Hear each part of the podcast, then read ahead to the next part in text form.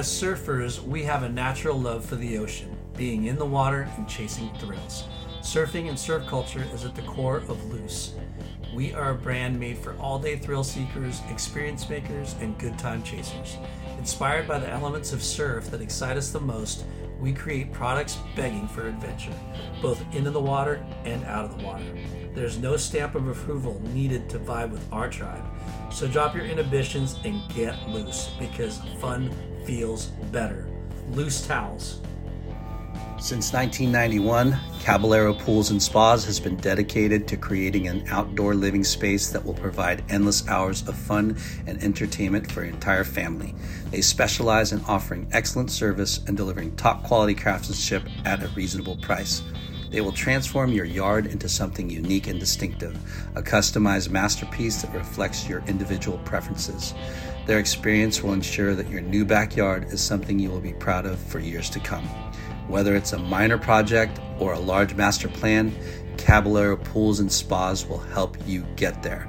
Check them out at cabpools.com or reach them at mark at cabpools.com or call 714 309 2890. This episode is brought to you by our friends at Neon Wave. Neon Wave is an internationally local shop, a concierge to the modern nomad. They bring together carefully chosen surf, fashion, art, and snowboarding gear with a curatorial eye that's drawn to the best of the best technicality, creativity, and sustainability.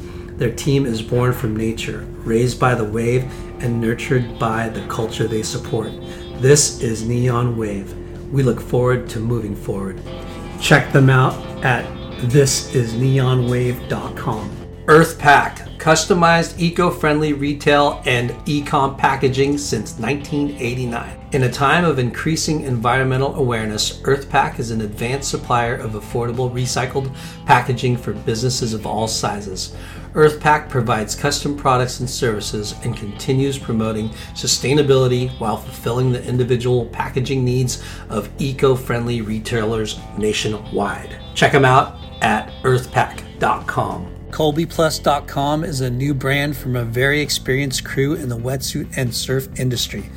An independently owned and family run business. All of their products are made with the best in the world materials and they only sell direct. So you're getting a top of the line product for much less. Their wetsuit line Colby Plus Yamamoto uses Yamamoto number 39 and number 40 neoprene propriety jersey and what we believe is the best and most functional design and construction available. Their line of waterproof bags, Colby Plus T Zip, feature completely water and airtight German made T Zip zippers. They have a tight line of traction and leashes and will have board shorts on the way in the spring, featuring Swiss engineered Schoeller fabric. They are currently shipping orders to the US, Canada, and Australia. For you Aussies and Canadians, unfortunately, the shipping isn't free. ColbyPlus.com, Finless Skateboard Company. To honor our predecessors of surf shapers, we wanted to make sure that our skateboards were completely handmade, made of solid wood, and that the designs, the line work, and aesthetics of our boards are unique to each deck we create. No heat transfers, no stickers, except for our logo. The whole board is made of carefully assembled different species of wood with cores of hard maple and top and bottom sheets carefully assembled with various types of wood species to give our boards the look of a classic 1950s surfboard. Handcrafted is human, handcrafted is thoughtful, handcrafted is quality, handcrafted is community. Finless Skateboard Company. Friends and family, brothers and sisters, welcome to the Late Night with Chalky podcast. Bring it. Our guest this week is a surfer and surf shop owner of one of the greatest and iconic board builders of our time, RIP Rich Harbour, which remains the home of the world's oldest surfboard manufacturing shop at the same continuous space since 1959. Correct. From being a team rider to getting his retail experience alongside Aaron Pai at HSS in the early days. Alumni. He, he helped Harbour transition from a, surf, surfboard manufacturing facility into a thriving retail destination. We welcome the man responsible for this pinnacle shop in the Seal Beach community and continue on the legacy and history of Harbour Surfboards, Mr. Robert Bert Howson. Wow. What, a, what an intro. Thanks. how how we've been hitting you up for quite a while. Yeah. Yeah. And thank you for your time. We Finally. appreciate it. Yeah. Yeah. Well, thank you. This is epic. And when I found out you're an H- HSS alumni, holy smokes. You just found out? yeah, I didn't know. Dude. That's a big deal.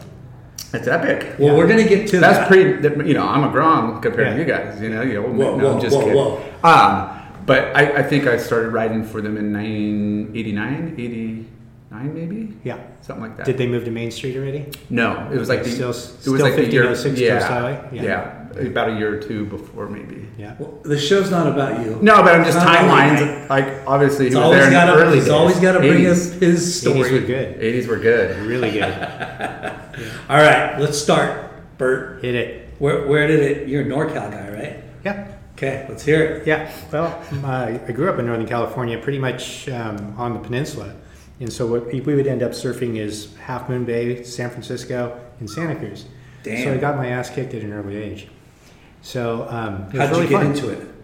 Um, my mom and dad pushed me into a wave in Waikiki on a foam surfboard, styrofoam from Woolworths, and I broke it in half.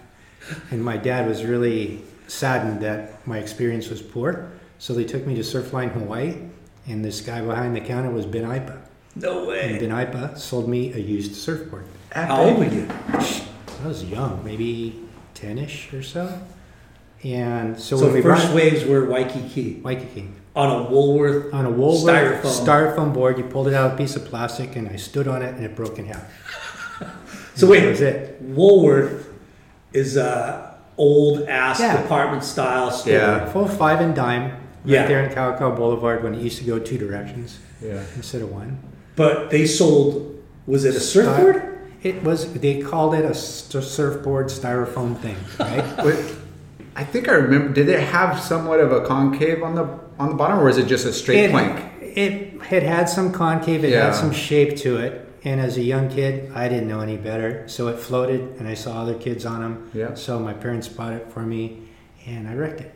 Did, did you buy it in Hawaii or Yeah, buy it? Okay. Woolworth's right there in Hawaii. Okay. Okay. Yeah. How funny. Big deal. And what were you like eight or nine or? Somewhere in that neighborhood. Okay. I can't remember. And have you seen surfing already? Oh yeah, I used to watch it quite a lot, and and you know I was fascinated by it. Um, but I really didn't know anybody who surfed, and Yeah. the only time I saw surfing was in Hawaii, because when we were up in Northern California, we really didn't get to the coast much, other than to pick pumpkins. Pick, So pick pumpkins. pumpkins, yeah. Yeah, Half Moon bluff. Bay is known for pumpkins. No way. Yeah, it's awesome. So, how far off the coast were you? We were about 20 miles off the coast, so Okay. ju- you just have to go over the uh, the hill essentially. We were on the bay side, kind of near the airport, and you had to just go over the hill, and you would be in Half Moon Bay. Okay. And so, Was there any beginner type waves up there? yeah, there was a beginner wave kind of um, right there in Half Moon Bay. Like low reform, what or shore break, or Yeah, it was really poor. yeah. Um, my dad realized I had an interest, and so he, probably closer to 11 or so, started taking me to Cowell's Beach in, in Santa Cruz. Mm-hmm. And, um, you know, it was a lot of failure, but I do remember my first really good wave. So you you remember surfing in Hawaii, and you're in board shorts and or you Yeah. know trunks or whatever, Yep. and then coming over back over here wanting to get into it, you're Right. like, uh. yeah, but, but I was so gung ho as a kid, it didn't make any difference. So did you go to water without a suit? No, we went and got a suit from O'Neill's in Santa Cruz, and it was called an Otter Spring. It was thick as can be, and it had a side zip, long sleeves, and short legs.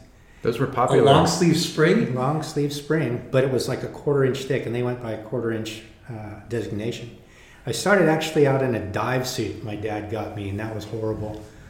But at the end of the day, I was enthusiastic, and he wanted me to have a good time. Yeah. So he would take me down there, and I'd fail, and eventually I stopped failing. What board? Did you buy a board from Aipa in Hawaii? Yeah, it was a used one, Okay. a single fin diamond tail, probably about five ten, and maybe I was five five, and I didn't know any better, and so the net result was I just had to try. Yeah.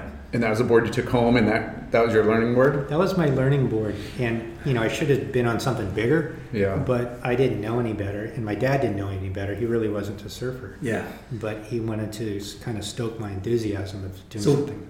You didn't know it was Ben Aipa though. No, I didn't know any of this stuff. Yeah. I didn't know much about much, Yeah. and I kind of learned afterwards who was who and what was what. and- Yeah. I, After you I started remember that looking- guy. Yeah. after you started looking at the Yeah. magazines, you're like, wait yeah, a second. Yeah, that's that guy, and it's like it was great. I mean, what it, he was. I mean, not just an incredible shaper, but like you know, Hawaii royalty. But then you know, Yeah. he his his like uh, coaching and what he Yeah. did for the, the community and the kids Yeah, and stuff. and, and you know, I mean, again, I didn't know him. yeah, Yeah. So so this was just all kind of kind of thing, and I think the board. I'm getting might gets us mixed up. Was made by Barry Kanaiaupuni, Mm. but again, it was just a used board. to Yeah. me, right. And Yeah. So it was just really wasn't like I understood all this. Do you remember how he was with you? Was he cool? Was he like? no, because I was intimidated. I mean, quite simply, just a little kid being dragged around and and. Uh, Parents did all the negotiating. Yeah, all the the parents did all the thing, and I mean, He's it a was big probably, man. It, it, it all happened probably really quick, and I was just happy to get out the door and, Yeah. And Have a board. Uh, have a board, and, and uh, away we went. Nice. Yeah. I mean, what a great experience! Like to like it, get introduced to surfing at Waikiki. Yeah. You know. it, it was interesting, and truth is, I was not successful in Hawaii, Yeah. and my success only came once I was in back home in a in a wetsuit and going to Cowell's. How was how was the vibe going to like Santa Cruz, being you know from you know Half Moon? Um, you know what? It as a young kid, there was no vibe No vibe. at Cowell's. Yeah. Now, as I got better and I got older and I felt I was becoming a surfer, yeah, there was some tension, especially at the, especially at the lane. Yeah. And there was a lot of places you had to earn your stripes. And Half Moon Bay was even one of them when the waves were good, and there were there were heavy locals. I mean, there were guys that Yeah. just didn't want you there. They were grizzled. Yeah. In San Francisco, same way. But if you keep coming back and you kind of give that respect or whatever it is that they think, yeah, okay, the kid's not going away. Eventually, you catch one or two waves, and they go, eh, all right, well, Can't get rid of him. can't get rid of him. Yeah. And, uh, you know, I, I can hop him all day long, but he's going to get his share. We, Yeah. we, we talk a lot on like you know if the better you are a surfer the less like, like the guards come down too Yeah. like they the respect level goes up and Yeah. and there's a lot, little less tension because when you know surf etiquette and Right. you know wet waves and you let them ca- you know like that kind of Oh, comes full circle with that experience but Yeah. you know like damn that kid rips okay like as long as he doesn't burn me he's cool you know like I wasn't ripping yet. I was I was enjoying it. Yeah, But, but- what, what was nice about up there is you learned you learned how to surf in waves of consequence, Mm. and there was not like easy stuff that you know Bolsa Chica easy. yeah, Yeah. Um, I mean, we would go out and we had no surf line. We had no way of knowing other than a weather radio. We go up on the coast and sometimes Fuck is big yeah, we go out there exactly, and we just shit ourselves, and it's just like, oh man, So did, so did you That's have a little rat pack that you started surfing with? Or? Well, what was really cool is I had a neighbor down the street who was older that my parents trusted, and so when he had his license, and I was, he was I was probably thirteen, he was sixteen or seventeen, and he'd take us over there, and he kind of was pretty good, and and so he took us places, and um, He's a good surfer though. he was pretty good, Yeah. um, and he got better, and you know I tried to catch up, so I had a lot of older guys to kind of like, oh man, I got to get get there, Yeah. kind of thing. So when you came back from Hawaii Mm-hmm. and got that spring suit and started surfing, did you progress? Did you start progressing pretty quickly, or were you? I progressed. I mean, if you go just like any surf spot, if you're going once a week or once every other week, you're not going that quick. Yeah. But as soon as I was able to get around. driven a place, then I knew I was going twice a week. That was pretty cool. Yeah. Then when I got my own car, then it's two to three times a week. Then I started to make some progress. Yeah. And I didn't feel like a, a clown out there. I felt Yeah. like well that and, and, sort of be and getting proper boards too like as you you know Right. And I outgrew that board pretty quick. Yeah. And, and somebody, um, a local shaper in uh, Half Moon Bay, built me a six four rounded pintail. And boy, Three I- fin? it's, it's no three fins yet. No three fins. No yet. three fins yet. I'm an old guy, dude. It's freaking single fin. yeah Single fin. Okay. With a no bull leash, which was not even urethane yet. Ugh. It was a cord that had rubber tubing on the outside. Yeah. And um, deadly it was it, it was deadly, but it started to progress pretty quick, and then the, the single fins gave way to the twins, which were still good in the. In So the we're talking surf. mid to early seventies. yeah, Okay. exactly.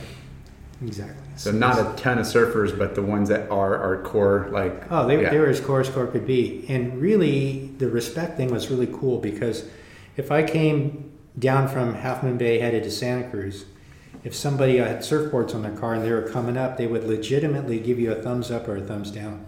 Oh, that's cool. And that's the way we communicated because there's no freaking phones, there was no nothing. And if you knew the guy who was coming up, you knew his car, you knew what he had on it, you get that legit. And, and, and if he waved you on, you should spin around right there in Coast Highway and follow him because he knew something that you didn't. So the older guys were pretty cool if you knew them. Yeah. If you They're knew them. They yeah. let down their guard after If a couple times. And, yeah. Yeah. Well, I think you'd at least want a few people in the water up in that area with, with you. Point well taken. I mean, a lot of people don't want to surf alone up there Hell for all, no. all the good reasons. I mean, we would Even the odds a little bit help out. Yeah, yeah, we would run across, um, park on the coast highway every once in a while, and we'd run across Brussels sprout fields, and the farmers wouldn't like us doing that. And then we'd climb down a small cliff, and there would be these waves at a beach break somewhere between, say, Half Moon Bay and Santa Cruz. And dude, it was spooky out there. Yeah. You- You're looking at the back at the beach, and you can't tell what year it is because there's just flora and fauna and cliffs and stuff. You don't know if it's hundred years ago or what it is. Yeah. And if you have a problem, nobody's going to get you. Yeah. yeah. There's not. It, there's not like quick call us call the guards. Yeah. It's not happening. It's crazy to think back at how you guys lived Mm-hmm. and surfed and made do with what you didn't have. Right. You know, because we're That's all so you knew, but yeah, looking we're back, it's, so fucking spoiled because Yeah. 976 surf was Oh, yeah. like in the late 80s, no 90s, Sean Collins. yeah, nineties. but like that was a huge innovation, right? Massive. Massive, and Massive. Um, to think back that you there probably wasn't even a surf report. No, right? there wasn't. there was there was a um, weather radio, and a weather radio is what a lot of the fishermen and you know boaters and things like that used, and so you could call in to It would give you the things. sea readings. Right, and Sean learned how to interpret the weather radio and make it a value for a surfer, mm-hmm. not just a sailor or a boater of some sort. So he was really the guy that kind of deciphered all that stuff and then put it to a useful format for people to surf. Yeah, Yeah, growing up in Huntington, we were spoiled because the lifeguard Tower. Number tower. Yeah. They would do a report at morning and at Yeah, noon yeah. for the Yeah. morning and afternoon. I still call it yeah. Yeah, to get the weather or the Five three six nine oh, water- three zero three. Yeah, the temperature. yeah. You know, because Surfline, you never know if it's right or not. Yeah. you know? The barometric pressure reading is. I'm like, what? The, what's the swell? Yeah. Yeah. If you don't pay attention, you, the, the guy says the, the water temperature, you're like, damn, we got to call back. Yeah. yeah. Or hold on to the very end. In the old days, we just charged it. It, it didn't matter what the weather was. Yeah, up there you knew the water's 52 Yeah, or we, 50. we just had to charge. We just made the decision once we got to Half Bay whether we are going north to San Francisco or south towards Santa Cruz or Monterey. Yeah. Yeah, it's a pretty good, I guess, you know, setup to where you know you got an hour this way or an hour that way, and you got Yeah. two. You're, you're sandwiched between two really good mm-hmm. spots. You know, mm-hmm. meaning Ocean Beach and you know San Francisco Yeah. surrounding areas and Santa Cruz, which has the reefs and the points. Yeah. It's like yeah.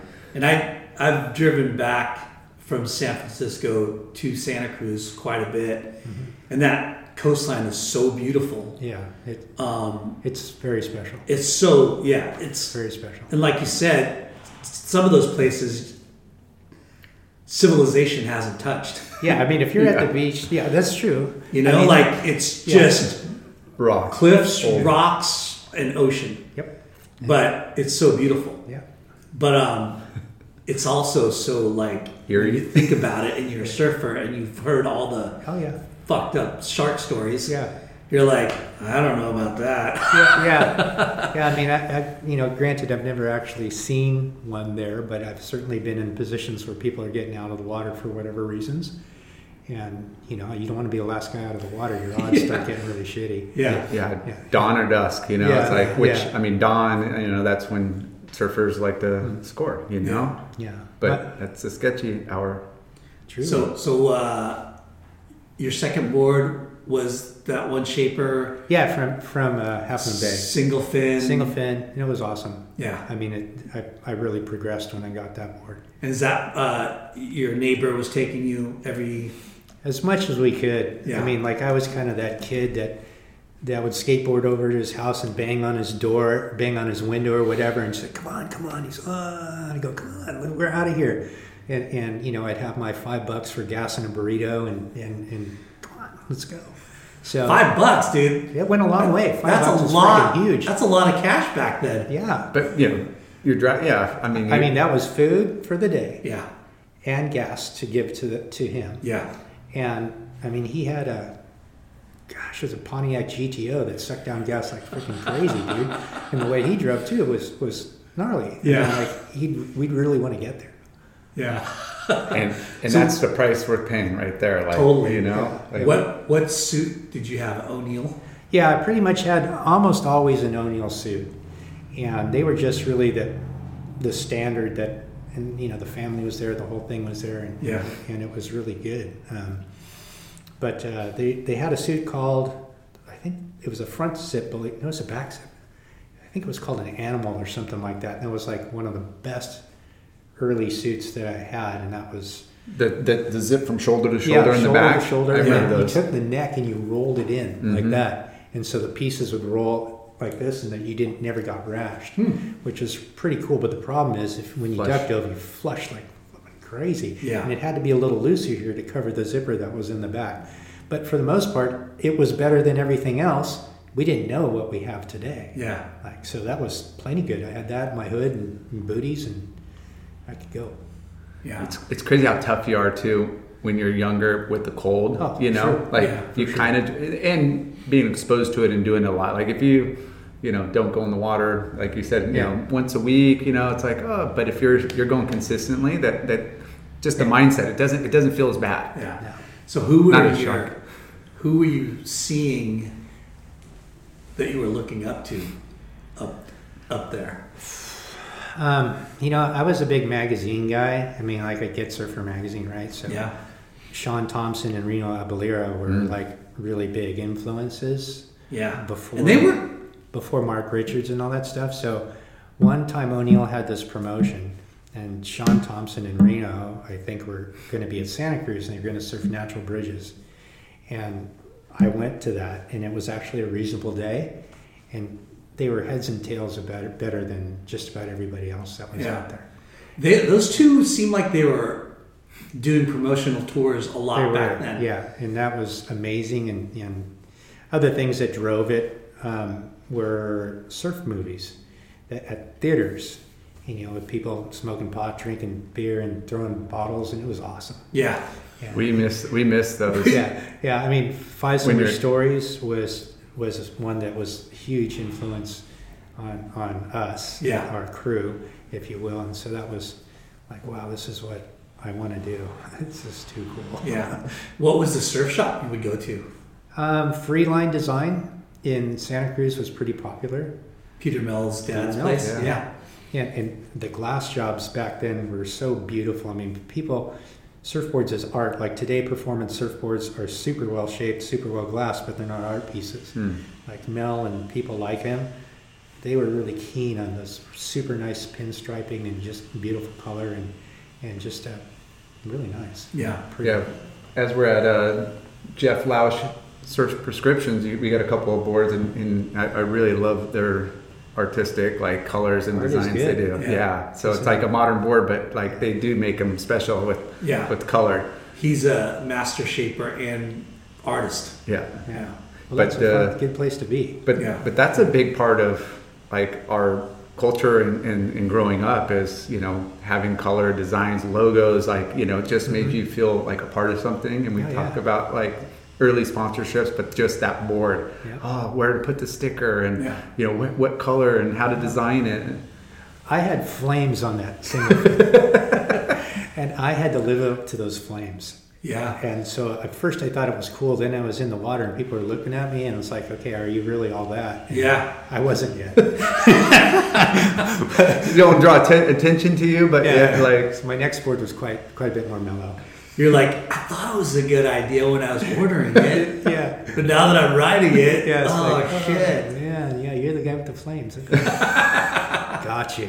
Got it. So Shaun Tomson, Reno Abellira, but Yeah. was it like um, I'm trying to think of the Santa Cruz. there was a Richard guy named Kevin. I forgot what his last name was. Uh, Kevin and, and uh, Kevin Reed. Yeah, Kevin Reed, and there was a few guys that he hung with. I think that was his last name, Kevin Reed. And those guys owned Santa Cruz. Yeah. That is to say, the lane, and you know, there's this West Side, East Side, or whatever. Thing Yeah. that- Didn't have there's all that weirdness going on. But I mean, they they were they were all that, and and they made sure that you knew it. Yeah, Um, because I'm thinking Vince Collier and Vince, Richard Schmidt. Yeah, Yeah. yeah, yeah. Gnarly you're, you're dudes, hitting all, right? the, all the right names. Yeah, Um, as far as me looking up to them, I admired their abilities, no doubt. I mean, those guys, and especially in the early twin fin days, those guys were just ripping the roof off of it at the lane. Where in the old days in the lane, you you take off and you, you know draw pretty lines on your single fin. These guys are really you know turning the hook, and Progressive. just progressive, aggressive to Yeah. the ultimate degree. Um, back then, the lane used to have this big rock spire that broke down in a storm that had been there since the dawn of time. And then people used to break their leashes, and the boards would go into this cove and just destroy themselves. I thought that was cool as can be. yeah, You know, it's just, Kind of adds a little bit of surfing, like, Yeah. had, surfing had that edge. But as those guys got good, the leashes got better, everything got better. That sort of stuff just didn't happen at the same level that it did before. yeah. When did like the urethane like leashes kind of hit the market? Oh man, I don't want to be the guy who nails that on the No, head, but like Yeah. ear- Yeah. early '80s. Before that. Before that, yeah, late- probably late- in the late seventies. Okay. Was was that? I mean, I don't. I just remember going to surf shops and being able to buy them. yeah, you know. Yeah, because I mean, I, I remember you know the fin rope plugs. You know, came from Yeah. the back of the fin Yeah. to the you know the fin Yeah. rope kind of loop, and then it you know the plugs you know The started. plug was a big deal. yeah, The plug was a big deal, for sure. Thank you. Some loot. thank you. All right. we'll cash that later. Yeah. I've never seen that in you guys. Uh, cheers. Um, it's funny. You reminded me of a conversation I had in in this parking lot, Southside parking lot with Tippy, you know, Brett, uh, Papa Tip. Papa Tip, and fuck, D-Ball was there, and somebody else I forget. But we're talking about some of the things that progress surfing, Uh huh. And and um, oh, Steve Wheat, leash. and and yeah, the The leash leash. was like one of them. Oh, leash was massive. Because, you know, I think Tippy brought that up. He's like, yeah.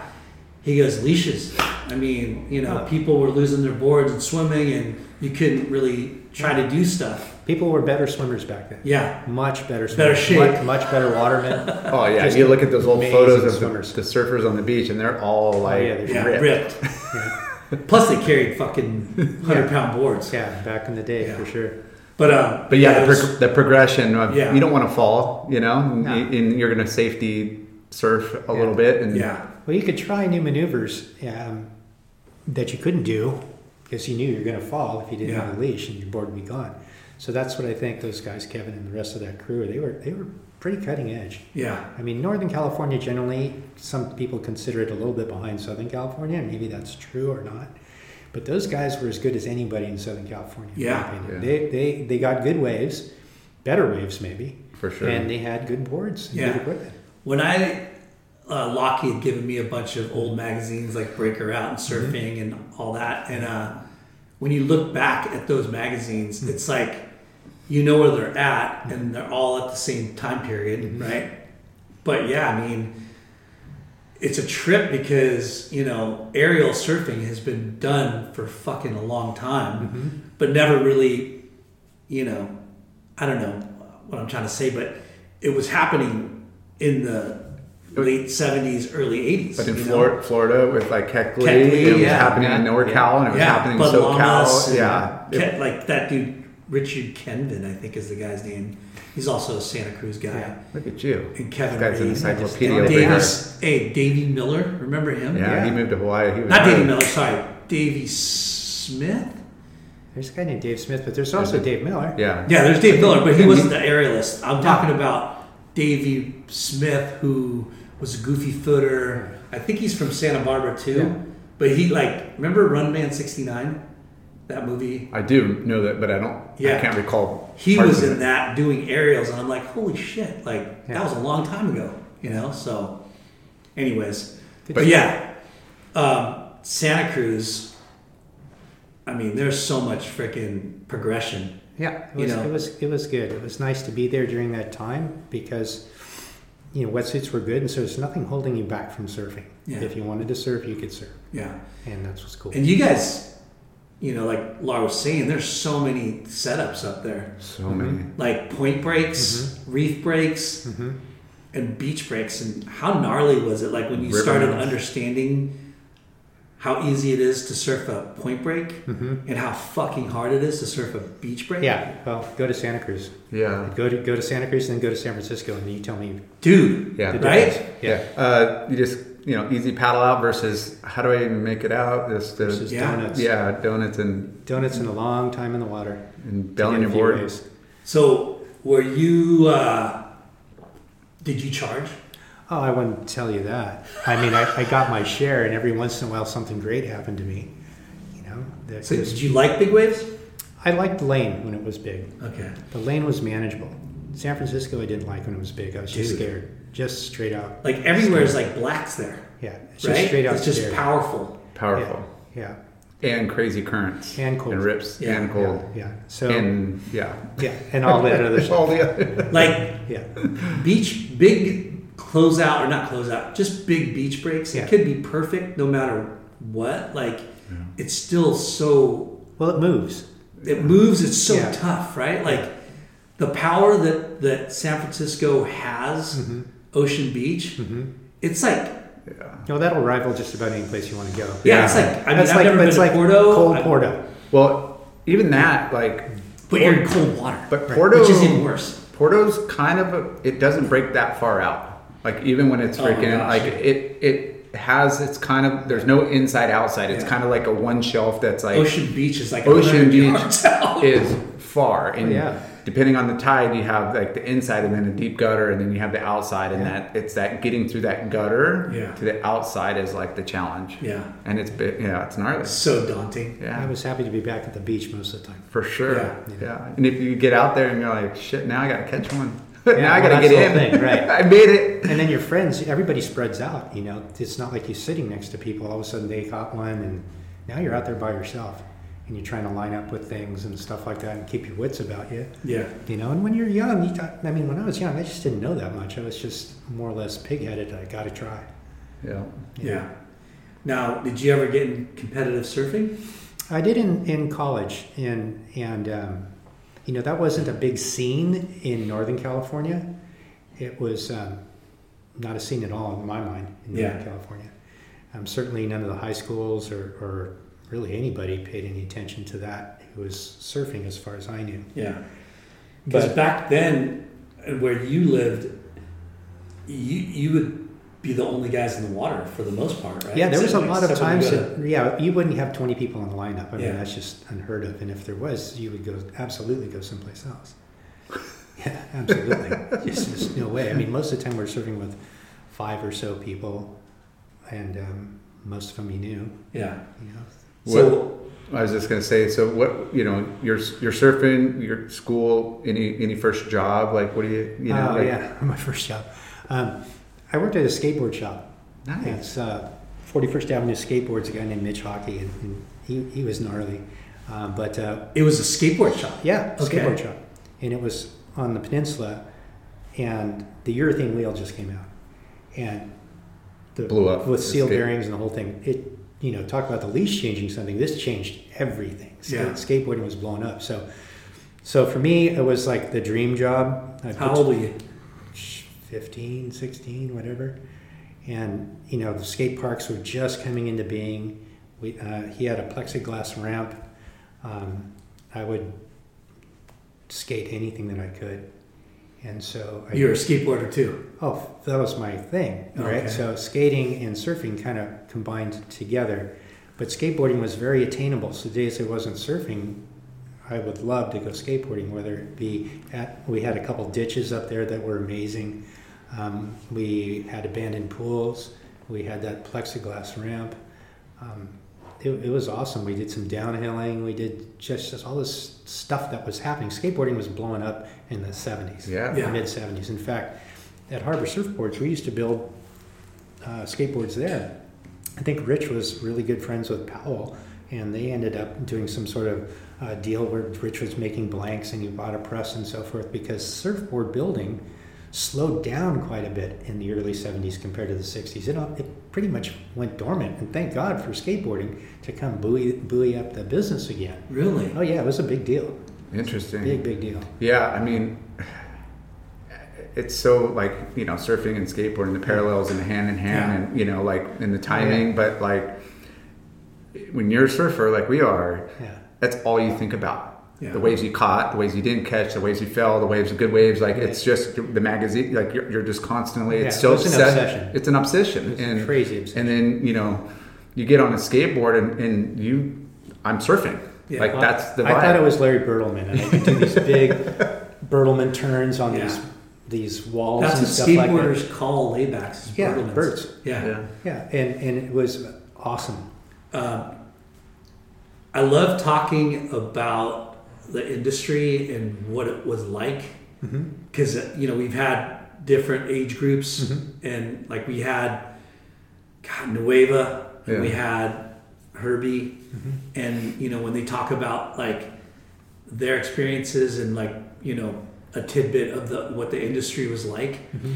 and remember when um, I think it was I I can't remember who but they said it might have been I forget who but somebody said yeah people started stop making longboards Mm-hmm. like for a long time longboards nobody made longboards anymore. So it was all just shortboards or Yeah. you know gun pintails Yeah. like 70s style you know There was a time at Harbour Surfboards that we couldn't sell longboards yeah. Because the trend wasn't back yet. It was it was the cutting edge of surfing was no longer longboarding, and so it was all these wonderful shortboards that, that Yeah. Rich was developing, and they were they were cool. I mean, the single fins and the swallow-tailed single fins, and geez, yeah I mean, But it, what's Right cool there. about interviewing people like mm-hmm. you, because you've lived through so many different stages mm-hmm. of our industry and surfing culture, Yeah. right? It's a trip. Um, Yeah, I think it was Nueva that said, you know, like he primarily grew up on a longboard and that's Yeah. what he surfed. And then it got to that shortboard era, you know, the, the twin, Twin and, fin. and the little fishes. And he, yeah, he, he didn't get back on a longboard until like that, like early 80s or, you know, almost a decade later. Yeah. And, then, and then that became popular again in, in some respects, you know? Yeah, absolutely. I mean, there was a resurgence in longboarding, and you know, one thing about that early shortboard generation, once they figured out how to make a good shortboard, it opened up all kinds of different places to surf Yeah. because you couldn't take your longboard in a lot of conditions that we consider normal now. Yeah. Hollow waves, super bowly waves, those didn't fit longboards very well. yeah, Now surfing progressed so dramatically, and other spots opened up that you wouldn't even consider if you were only on a longboard. Especially Yeah. as it's getting popular and more and more crowded, you know, you're like, Yeah. oh, Malibu, I don't know, like versus going to some other like beach break or Yeah. something that's Yeah, so it opened up a whole thing. it's like a history lesson too, Mm-hmm. like learning from you guys, you know, like what your experiences were. And uh, it was a trip for us because when we interviewed uh, the Hobie guys Mm-hmm. and the guy Chris Carlo or uh, Chris John Carlo, he like works at Hobie, and he was telling us uh, how Hobie. Who told us like the South Bay Mm-hmm. was really where the birth of the surfboard building industry started from? The South Bay, you know. Mm-hmm. It's an arguable point. yeah, I mean, I think there's a lot of super stoked guys that would just wherever I could build a board, I'll build a board. Yeah. And and Hobie, you know, he was known for Dana Point in that area, Laguna Beach, and all that Yeah. stuff. And so, But they would come down to Sure. or up to the South Bay and get blanks and stuff from Sure. Hap Jacobs and yeah, more manufacturing and stuff Yeah. potentially. Yeah, there's definitely pockets Mm-hmm. everywhere, you know. Yeah. But and we also talk about how weird like Hollywood plays a, a weird role, a vital role in in like creating a rush, yeah, you know? And back in the day when you know, it was before your time, but longboarding became huge because of One word, Gidget. Gidget yes, and Gidget. Beach Blanket Bingo. But Gidget, Beach Boys. Gidget was really the antithesis of the Yeah. whole damn thing. It brought whomever from the Midwest brought their mindset immediately to California. I California gotta live there. lifestyle.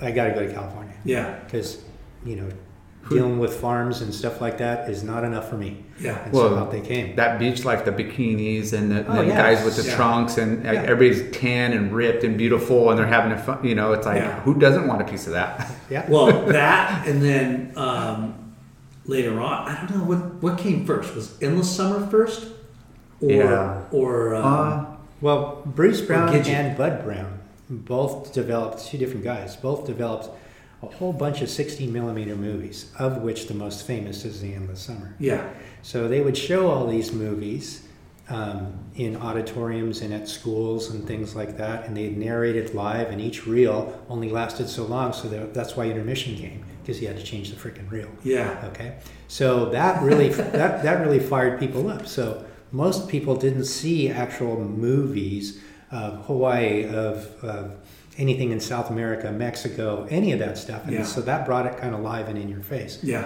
So those were the big big things that drove the core audience, right? Where Gidget drove those other people Mainstream. the mainstream Yeah. audience, right? And and you know, I think with uh, the turmoil in the world, and you know, Vietnam and all that stuff, just shit hit the fan at the at the end of the the '60s and just before the shortboard development, and all that stuff got pushed away because it was I want to say hokey, but it just it wasn't vibing with the core person Yeah. anymore. And so the shortboard thing, um, the shorter board thing, single fin and, and so forth. Um, and then the skateboard thing really redeveloped and reinvigorated um, the core consumer, the Yeah. core surfer. So uh, was skateboarding pretty big when when you were working at that shop? Skateboarding, well, okay, so skateboarding, I was at that, that uh, skateboard shop in uh, Northern California. Yeah, And so they didn't do any surf there. But everybody who surfs began skateboarding, or if they weren't doing it already, because it mimicked surfing so well, especially the carving. yeah, You know, we're not talking about kick flips and, you know, rail rides and stuff yet. We're just talking about carving. yeah, And so that feeling, that carvy feeling that we all like so much of a good bottom turn and a good cutback, we wanted to replicate that any way we could. And so um, skateboarding was that. yeah, It was yeah, like we would comb. You know, you're on bikes or entire adolescence, and you're cruising around, and we'd find, hey, that curve, hey, that little corner, that little Yeah, like yeah. you know that li- you we. And then you, you start telling people, I know the spot. And you kept it on the Oh, wraps because you didn't want it to get like tracked out and trashed. And it, it was like That's very true. pretty hilarious. Like, plus plus with the the surfing thing, if if you saw like a bank or a curb and Yeah. you had sand on it, yeah, we bring a br- you broom. just go no, you would oh, the slide out. you would yeah. slide. slides, You'd yeah. be like yeah, you know, like Yeah. you do your slashing. But the pebbles, like we'd have, yeah, we'd have like we're bringing, a, you know, push brooms, and Yeah, like we're gonna make sure this is like dialed. So when crazy. we when we surfed abandoned houses with pools in them, we had to drain all the crap that was in the pool, and really keep it on the down low because you're in a neighborhood, right?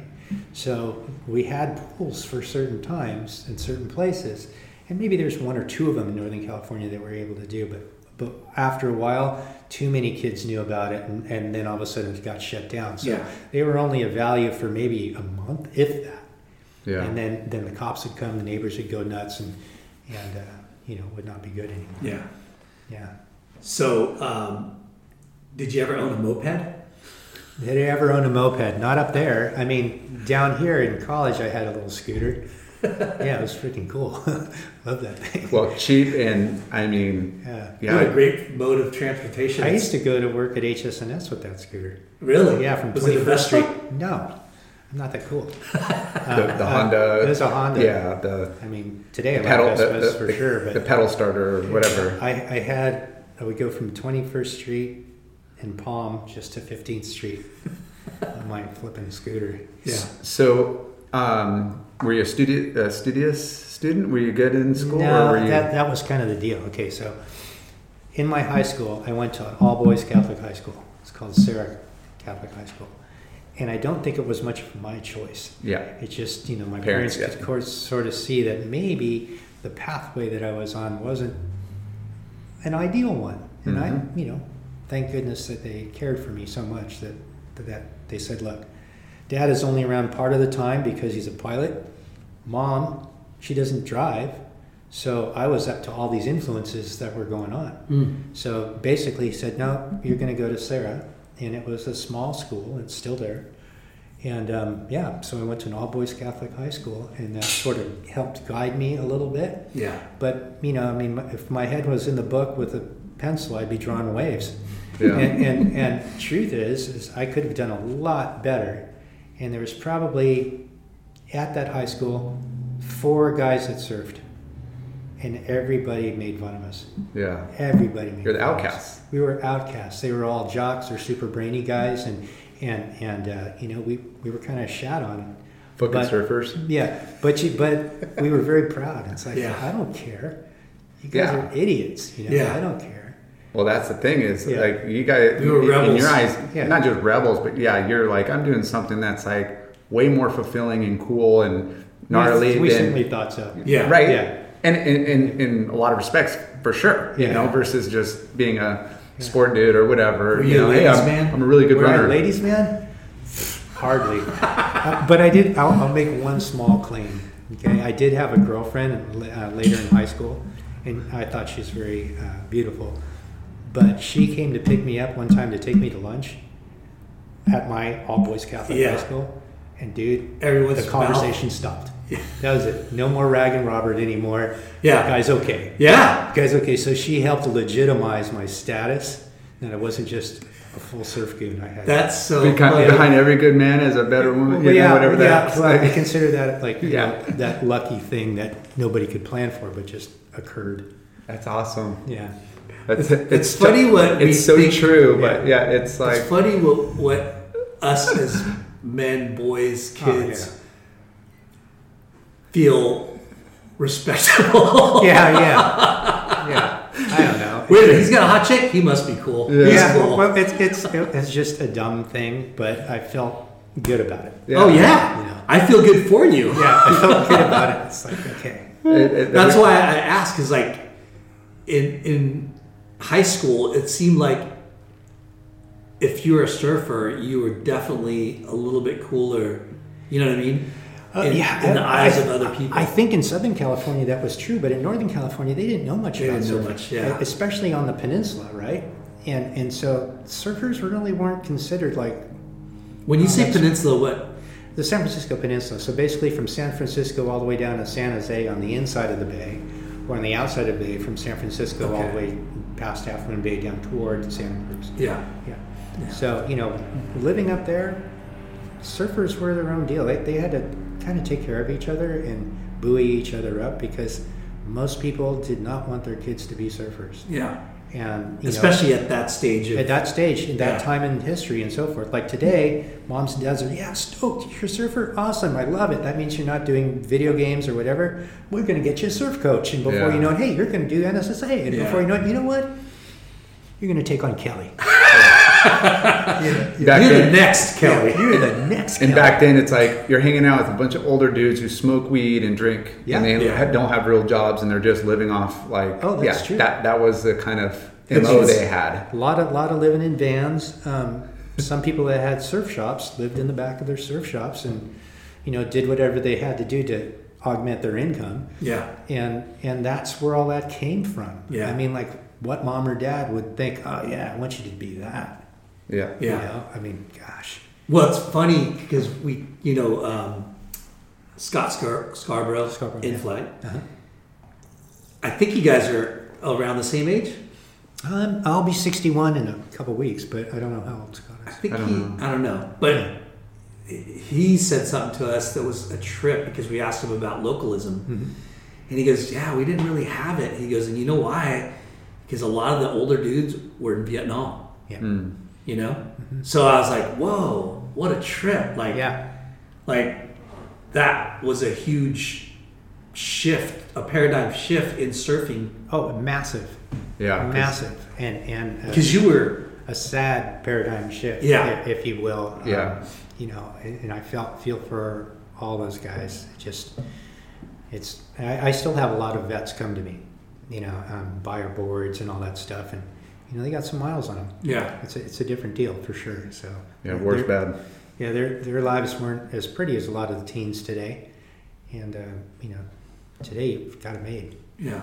You're right. It, Yeah. It's a trip how like whatever world events or and, and when we're talking about how Movies. Hollywood Yeah. movies, it's a trip on what that of how that affects our world, our mm-hmm. lives, and mm-hmm. you know something like surfing, as small as surfing. Mm-hmm. You know, I mean surfing's huge, but in our lives, but in the grand scheme of things, it's a trip. What, how it, Outside influences. yeah, Yeah. the outside influence, like Yeah, we're, we're such a nichey little, you know, cool Right. sport or lifestyle, Right. but then it gets kind of mainstream at certain Yeah. times and it kind of blows up and Yeah. everybody wants a piece of it, but yet it doesn't never lasts that time. You know, Yeah. it always kind of Right. hits a spike and then it the dips. ebbs and flows. Yeah. So it kind of self-regulates. yeah. And and I think that's kind of a neat thing uh, about it. It's like it's not designed to be a massive thing like tennis or something, Yeah. played all over the place and build tennis courts. I think it just regulates itself as to the size it need be, um, because I think it takes quite a bit of character to become a real good surfer. Just a lot of time, a lot of donuts, and and you know it's just not easy. And a couple great. of freaks that come through, you know, every Yeah. decade that really, you know, change push- the game. And, cha- yeah. Yeah. I mean, and as recently, there's been multiple, but you know, usually if you look from the 60s, 70s, 80s, whatever, Right. usually is a couple players, you know, Oh yeah, you know, big influencers. yeah, that are big influences. And now, with the way you know social media is and exposure, because it was you know one movie a year back, you know, Absolutely, and, and then it went to in the 80s and then maybe Quiksilver and Bill, a couple of the brands are now putting out their, you know, so a little bit more exposure. In the 90s, the VHS, and now it's social media. So it's like, wow, there's a fucking lot of good surfers. Like, you Yeah. know, there's a lot of people that could, and they can bring their surfing to you very easily with social media. yeah. So I think everybody now who's a legitimately good surfer is also their own brand. They, irrespective of what they may ride for, what companies they may ride for, the good dudes develop their own videos, Oh, yeah. their own deal, and the, all the editing that they do is fantastic, and, and the music and all the stuff they do, it's it's in, amazing. I think it's amazing that you have that. If you don't have that now, I don't think you're going to make it as a Right. professional surfer. You have to have Um, your own story. yeah. Which is, you know, a curse and a, and a gift, depending Yeah. on who, you know, how you're able to Use it. use it. Yeah. But you know, back in the 80s, 90s, it, you know, the equipment to say self-fund your own promotional like kind of You couldn't do it. you couldn't do it. It was You just like the equipment was so expensive, and you had, you know, nobody was that technical, and you know, very few were. And now we, you know, we got these supercomputers at their Mm-hmm. Yeah. hand, and they're so killer. Like we're Yeah. reporting on right here, but Yeah. yeah, now it just comes down to that that marketing aspect and Yeah. that image and how to be different and in, in the Right. spotlight, which is Tell your story. yeah. So I don't know if I like that. I- I mean, like I, I as I've gotten older, and old guys always do this. They pine for the past. They think about, man, wasn't it cool when we cruised down the through the Brussels sprout field and did Yeah. that? And it was just an experience that. But fuck, I wish I had an F bomb or an O'Neill freaking psycho. Yeah, yeah, yeah exactly. right. right. By today's standards, you're like, man, that was really sucked, but you went anyway, right? And so I just think moments like that when they're shared with good friends are never forgotten. Yeah. and and really that to me is was the best part of surfing is those moments i mean even for you guys if you got great waves with friends or great swell at some unique spot you'll never forget it Right. and, and it was never on film but so what It doesn't matter. so what as long as one of your bros saw it. yeah exactly and is isn't it the best when somebody comes up to you 10 years down the road go remember that day when we were out at you got shacked so hard oh my gosh Yeah. you know it's just like oh yeah or when you went over the falls and you freaking oh, right but that one never forgets either those are the most common ones I looked at him when I said that because yeah this guy's always crashing and burning. It shows not about me. but that's, that means you're charging Uh, you mentioned your dad was a pilot. Airline pilot, yeah. Nice. What what airlines? Pan American. So Did that get Pan you Am. surfing other countries? It did. or- Nice. yeah, a quick funny story. Um, Pan Am was just about on uh, going out, but but uh, curiously, if I had to travel on the air in the airline, I had to wear a suit and a tie. And that was just how traveling was at that time.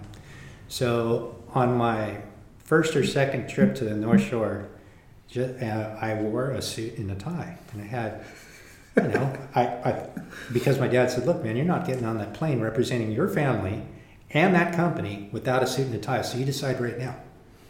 So okay, I'm wearing a suit and tie. So there I was. I got there. I'm at the airport. Find my my board, my bag, and my friends pull up, and they just they just freaking start cracking up, and I go, and after all that, I go, look, I flew first class. I ate like a freaking king, and I didn't pay for my trip. Yeah. Suck How do you like my Yeah. suit? How do you like my suit? Yeah. Yeah. How you like them apples? Yeah, How do you like my suit, right? So anyway, it, it was fun things like that, and there Yeah. were privileges uh, with Pan American that that were fantastic. But the airline went under because it wasn't keeping up with the times. You couldn't have a, a high end airline at the time when deregulation came and. Shoot, I'll fly United. It's cheaper. Why the hell would I want to spend that much money? Mm. It's, it's not good. And then they were overinflated. They had big old airplanes that weren't full.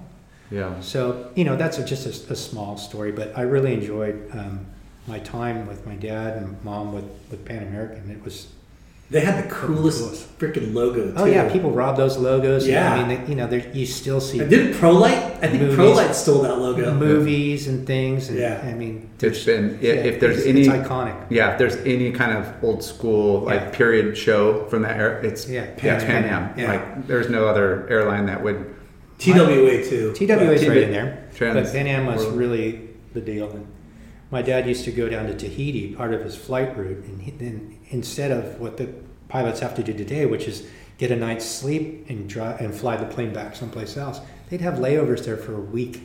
He'd play freaking golf and, and snorkel and do stuff because he wasn't a surfer.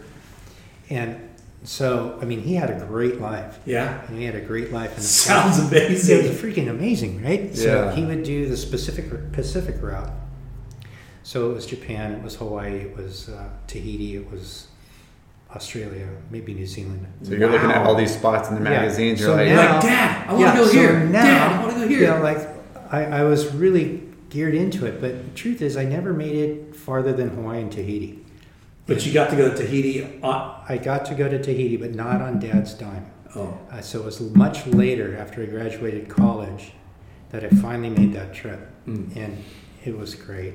It's just super cool to meet very interesting people and live kind of like how they live. yeah. And, you know, it's like Hawaii 100 years ago like uh, you know Yeah. like just yeah, it, it might have been just like that. So I've, I've always had that soft spot in my heart for that South Pacific thing. Yeah. It's flipping cool. Now, would you and your crew ever haul down to Mexico, like drive down? or- Yeah, during college we would drive down all the time, and it was great. And it, we, I feel it was a lot safer then than it is today. Oh, hell yeah. You know, so so today I wouldn't go down like we did then, but we'd go on a moment's notice. What are you doing? I don't know. What are you doing? Can you get? Let's get to, let's get it together. Let's get a couple guys. We're gone. yeah And so it would be It so, so cool, and and, and uh, you know all the spots that you know, thirty eight fifty five, San Miguel, all that stuff, yeah, Fondo, all all that stuff. And, I mean, we, we close if you're gnarly we would sleep in our board bags and, and um, you know But you make it to Hussong's. yeah buddies would be brushing eat, eat out of the cans like, brushing their teeth chili. with beer and and uh, gosh there's just one guy that we went so down with times. one time and it was cold and people were probably a little inebriated and, and we had the sleeping bags we had our board bags we were fine he, he tried to snuggle up and says "We get out of here get out of here and somebody was already sleeping in the cab so all of a sudden you hear the the freaking hood open up. And then he goes, ah, he's freaking hugging the engine. He's holding on to this warm engine. And it was a straight six in this old truck. He's hugging into the still engine. had some heat in it Yeah, and and and, and uh, I don't know what happened to him after that that, that night, but he, he slept with the engine. That's so. But those are really good. But then it did change. I mean, like we had trips down there where we got all our shit stolen, and Yeah. and then um, all um, got uh, the federales, and you know, started we took our, hassling took our and money and making money and all that stuff, and it was like you could see it was change. And one time we had a, a very bad trip, and as soon as I got across the border, there was a McDonald's. I laid on the ground, kissed the ground, looked up at the American flag, and said, "I'm home." yeah, You know. never going back there Uh, again. it was until hard. next month. Yeah, yeah, till next month, right? till, ne- till next well.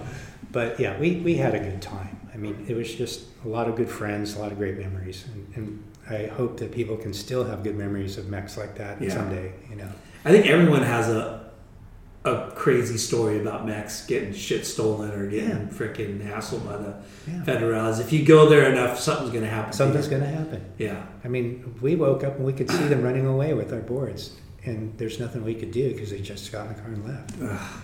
You know, Yeah. Um, so, your first job was working at the skate shop, Mm-hmm. um, and Lars said, Are you, "Were you a good student?" I was not a good student. I was an average student, Okay. very average, but I got good enough grades to make it down to Long Beach State. Yeah, so that was your Yeah. jump from NorCal. SoCal was came, college. Came down to Long Beach State, and I was very uh, happy that I was able to make it down. And you know, on those early trips down to Southern California, it was everything that the magazine said it was. It was warmer. There was more accessible surf breaks.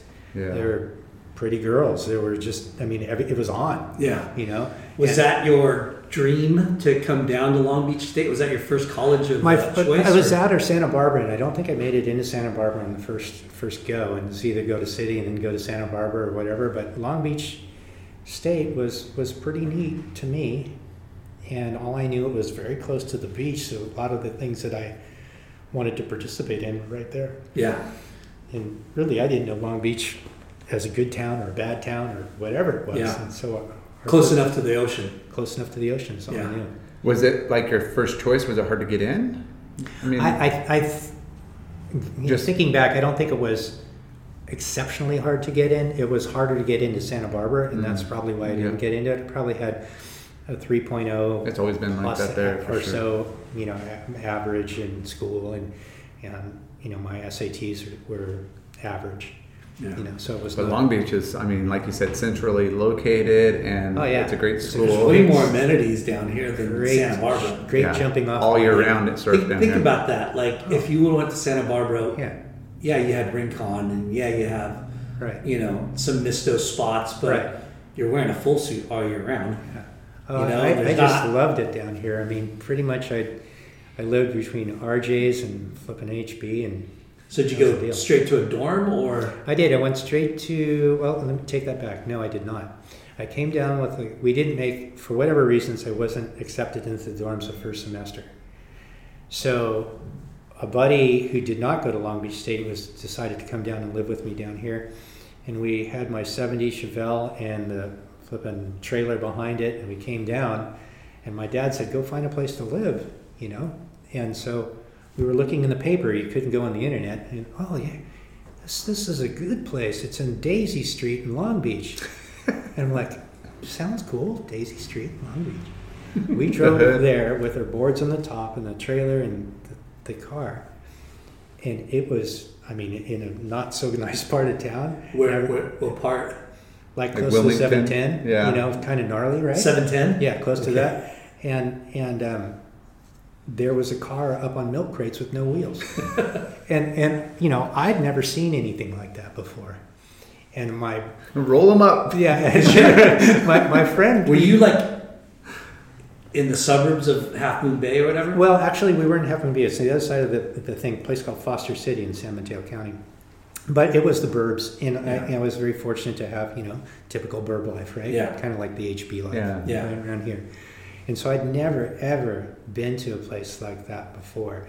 And, and uh, we got out of there pretty quick because we, we certainly weren't comfortable. And, and uh, so we ended up, our first place was in, uh, still in Long Beach on Cherry Avenue and 21st. And that's Nice. another semi-suspect area, area. So it was a lot of learning on that, on that first yeah. semester about location Yeah. and people and so forth like that. Yeah. There's Long Beach is huge, Yeah, it's massive. and there's really like desirable places to Mm-hmm. live, Fantastic. but then it's right next to undesirable places Yeah. to live. yeah, so we, we learned a lot. Yeah. We learned a lot. Yeah, it's a, it's like a service industry, you know, because they're all working at the ports and you know low income, you know, but then there's like really nice, Yeah. Yeah. like desirable areas. oh, fantastic. And it's Bixby Knolls. And then you got- um, yeah. It's you right got outside. Palos Verdes, which is Yeah. you know like Yeah. ranch style like coast, like Northern California, and, Yeah. then, and then you know that whole Well, and what you have to go refinery, through, yeah, yeah, exactly. and harbor area. It's, it's pretty weird setup. Yeah. I mean, anything along the side of seven, the seven ten, It was down there that's pretty, pretty far. ghetto. Yeah. But when you're was just looking, you know, out of a classified ads Yeah. and you're just in the newspaper. newspaper, yeah, like you're and, just and you, I don't know anything, and we had a map, and that's all we had—the map and the A newspaper. Thomas Guide or a map? Oh, we had a map, I think. yeah. Yeah, we had a. That was yeah, pre map. Thomas Guide. I think there were Thomas guides, but but I was pretty, one of pretty keen on a map. yeah. AAA. Uh, So where, where did you guys end up? Cherry and twenty first. January and twenty first was the first landing spot, and and um, you know while I was at school, and know, and uh, you know it kind of grooved for a little bit, and we. I don't know things. Things as far as surfing goes, they improved dramatically when I went to school because um, they were doing this club thing, and all the clubs would show up on campus. And there was a surf club. I never knew what a surf club was and a surf team was. And So I met those guys, and they were really nice. And yeah, so- Wait, can I ask you? Did, Yeah. did you go surfing already? Like, where were you? Where was your first surf as a Well, funny is probably College. was Seal Beach. Seal Beach? Okay. Yeah, it was probably Seal Beach, and it was probably crabs or the river. Um, and uh, I didn't yet know about Southside, um, but I certainly learned about it real quick, Yeah. which is really. And what was the? Uh, was it summertime? Was it winter? coming in as it, a it was. It was. fall Yeah. It was or kind into of- summer. September. Yeah, end of summer kind of thing. yeah. You know, when the Were there semester waves when you first? No, it was just warm. I mean, like as far as I was concerned, I was just happy to not have a suit on and Yeah. paddling around, feeling feeling pretty frisky. And, and what was the crowd like? There was more people, but I felt that I was surfing well enough and respectfully enough that I could fit. Yeah. And because that's got to be intimidating. You know, you're like new new place, new people, new spot, like, and you Well probably said. imagine. Well, everybody on Southern California probably rip. It's like surf mecca, you know, like, Yeah. And you're like, ah, fucking people aren't that hot dog. I don't know. There's a couple I could hold my own. Yeah. Well, that was until Southside broke. and then, you know, there's some good regulation going on there Yeah. at Southside at that oh, time. we could get into that hierarchy. Oh, it was an incredible hierarchy, and the fortunate thing is that I kept my mouth shut and I did my the NorCal thing and just kind of full respect and Yeah. you know there's guys like Mike Morgan out there and, and you know various other guys that would certainly hold court. And you know that that goes back into the 70s before I came. Um, but uh, yeah that, what a fantastic wave you know I mean at that time that close to the you know beach it broke better back then in terms of the sand. So there were more surfable days perhaps. And just that kind of hollow wave I, I, I really enjoyed it. I Yeah. just thought man that's that's pretty It's got special. consequence. Yeah, you know. yeah, it's kind of felt like North. you- It you- had But you don't have something to You're not- battle fucking hundred yards to It get had teeth. But you, you, yeah, you're not surfing this outer reef Yeah. or sandbar that's Right. like massive, and you're getting, you're like, you get the heart rate up, and you get that, you know, exhilaration. But yet, like, the consequence is like, you're slamming fucking hard on the sand if Yeah. you Yeah. make wrong moves, which is kind of, And the Kinda Seal. Beach dudes were dicks, huh? Yeah. it- it- well, I mean, like I say, I, I call it regulation, right? Yeah. And, and this, and you know, this is just before Surfline started to crack, and you know, they, they made it really clear you you don't want to be here if you're not from here. You know, yeah. you don't want to be here. Yeah. You know, it wasn't like, oh hey, Yeah. come share a wave with me. Where are you from? Yeah, go on and it, and it wasn't just surfers. There, there are some gnarly boogie boarder. Oh, yeah. like, yeah, well, that was became very prevalent too. So Yeah. there were some, some, you know, they they regulated it well. Yeah. You know, I mean, there was there was a one nice guy there that you guys all know is Stamps, Yeah. and Stamps was a young kid, and he he was a humble like he is now, just a super kind, humble, Yeah. nice kid. And I remember I can hang out with this guy. He he's cool. You know, he doesn't vibe me or anything. That's Little Yeah. rat. I'll yeah, was a little rat, nice little rat. I'll never ever forget David Sowers just chirping people. oh, That guy. hey, hey, hey, hey! Yeah. Go left! Go left! yeah, yeah, yeah. Well, that was. I mean, David was a huge part of that scene. You know, Yeah. They were on twenties, and and you know they were. They held down. There were Beach- enforcers out there. Yeah, they held Seal Beach down pretty well, and you know, my hats off to them, and that that was a very special time in surfing, and you can't do that today. Yeah. And so they had that sort of window of opportunity that they didn't even realize was there. Yeah. That they could hold that beach, and they did. They held that beach, and and um, you know you could go surf HB, you could go surf anyway, but you know here's probably not your spot. Yeah. That's crazy. Yeah. Hey, Like- you know, it's a, again. But there's a certain part of HB two that Sure. had that kind Yeah, of. well, you just can't snuggle up to the pier Yeah. and expect that you're going to get the, the Yeah. wave, the set wave. I you have guys like Lauren Robinette trying to. I was a little guy. Well, Then when, when I did come into prime, I was like, yeah, finally I get the, yeah. well, I mean, I, you know, Years of- Llamas was was an amazing surfer, right? Say again. Llamas. Bud. Oh, was geez, an yeah. amazing surfer, and you know, I mean, those guys knew how to take care of themselves at the pier. Yeah. But you could go right to the apartments right there, just north of it, or you know, just Taco Bell Reef or anything, and you can still be there. Yeah. Yeah, You know. no issues. Right? No issues. But So so going to Long Beach State, oh yeah, you, you joined the surf team. yeah, surf club, surf team on campus. I thought that was the coolest thing ever. Yeah. Um, so I met a lot of guys that were just genuinely good people, nice people. And It- it that's when me- you started doing competition. Yeah, and and my first competition was up in Venice or something like that, and I just failed so miserably. What the hell am I doing, man? I'm wearing this jersey, and they weren't lycra. They actually had to tie them on. They were Tank like, top ones. they yeah, they were like um, Tassels. nylon. Yeah. and you had to tie them, and and mine came untied, and I I mean I just felt so embarrassed, and you know. Who who was uh, on your team? Do you remember the guys?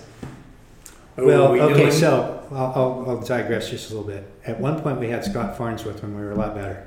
So Farney was amazing, right? Yeah. So we had some pretty good guys as the team progressed, and we were probably number one.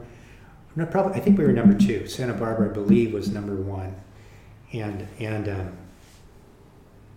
um, when I was I became president of the surf team, and so that was really when things were you know I was really in at that particular point. But in the beginning, it was awful. Mm. So all I knew is I could get better from there. And who, what schools? So Santa Barbara, was it USC? UC Santa Barbara. Yeah. Yeah. What, what what other schools would you compete with? Um, Point there was Loma. yeah Point Loma. There was um, San Diego OCC? State. OCC, Orange Yeah, Coast. I think they were in there too in our Yeah. league. Um, but there, I think there were four or five schools, yeah. And um, we, So we got to surf some good spots. I mean, we surfed blacks on a big day, and that was really good. I didn't do well there either. Broke my board first heat, um, but I had a borrowed board that actually worked better. So Yeah. That's so rad. Yeah. What were your What were you majoring in? What was your like? well, Go to school just okay. So I thought I was going to be a cool guy in marine biology, but biology was very very hard. a lot of word tongue twisting yeah, it was words. very, very hard, and I didn't know what I would become afterwards. And so I ended up meeting this one college professor, and this guy named Dr. Jim Edwards, and he held me accountable um, in ways that, that uh, no other professor ever did. He basically called me out and goes, Look, you're doing poor work, you're better than this. And he kind of mentored me. And Wow. so his deal was uh, plastics, polymer science, and it was. Uh, plastics engineering, for lack of a better term. And that was kind of cool because surfboards, believe it or not, are plastic. Uh, they're made out of oil. Yeah. So, for lack of a better term, okay, well, I like surfboards, I like boats, I like, I guess I like airplanes and stuff, and all this stuff is made out of some form. Which is a huge emerging market too, Right. with everything. Right. Like, so I so I thought, hey, maybe I get involved in this, and it was, and um, it's through the industrial education program down there, and it was pretty cool. So I was fortunate that I could have my surf team thing, and then make some progress in this particular thing, and I would have. I was supposed to go to work for like McDonnell Douglas Hughes or Northrop or something like most of my contemporaries did, but as soon as I started working at HS&S, So weird. oh Huh? my god, dude! this is the life. Okay. Yeah. Hold, hold on. Hold on. I, I want to go back real quick. You're the president of your surf team, Yeah, surf club, surf team. yeah. Um. How did that happen, or, or like, did you have to? well, I, I think I think people liked that I was organized, and it may have also been one of those things. Who wants to be president? Everybody said not it, and I was probably the guy, right? Because most of those guys didn't want the responsibility. yeah. But we had such a good time. There was a um, Was it a big team? we had a pretty full team. We had an A and a B. Um, there was a we tried to raise money and stuff Yeah. like that. And there's this house on campus called the Soroptimist House that you can actually uh, rent out for events. And they mistakenly rented it to me. Okay, grader. Mistakenly. Yeah, and you know, again, this was all before cell phones and all that stuff. But we had this one event there, and it was crazy. We had punk bands, and we had the at that time Long Beach State had a football team. We had them and the and the water polo teams as bouncers, and people were coming from UCLA. They knew about this thing. And Wow. So, So, it was a Oh, it was crazy. People jumping from the roof, and the guys throwing people back over a fence, and all that stuff. And it was Like full college frat house party. it, it it was like you might imagine it. Yeah. You know, it. I mean, it was a good time for those that weren't responsible for it. yeah. Right. I was responsible for it, so I had to go before the student body chapter or whatever the president down there or whatever. It's not what we intended. Yeah, yeah, and get rid of the riot act, and we made some money, but most of it went to repairs. most of it went to cleaning that place back up, and I felt bad. I genuinely felt bad because I'm not a big party guy, I never Yeah. was.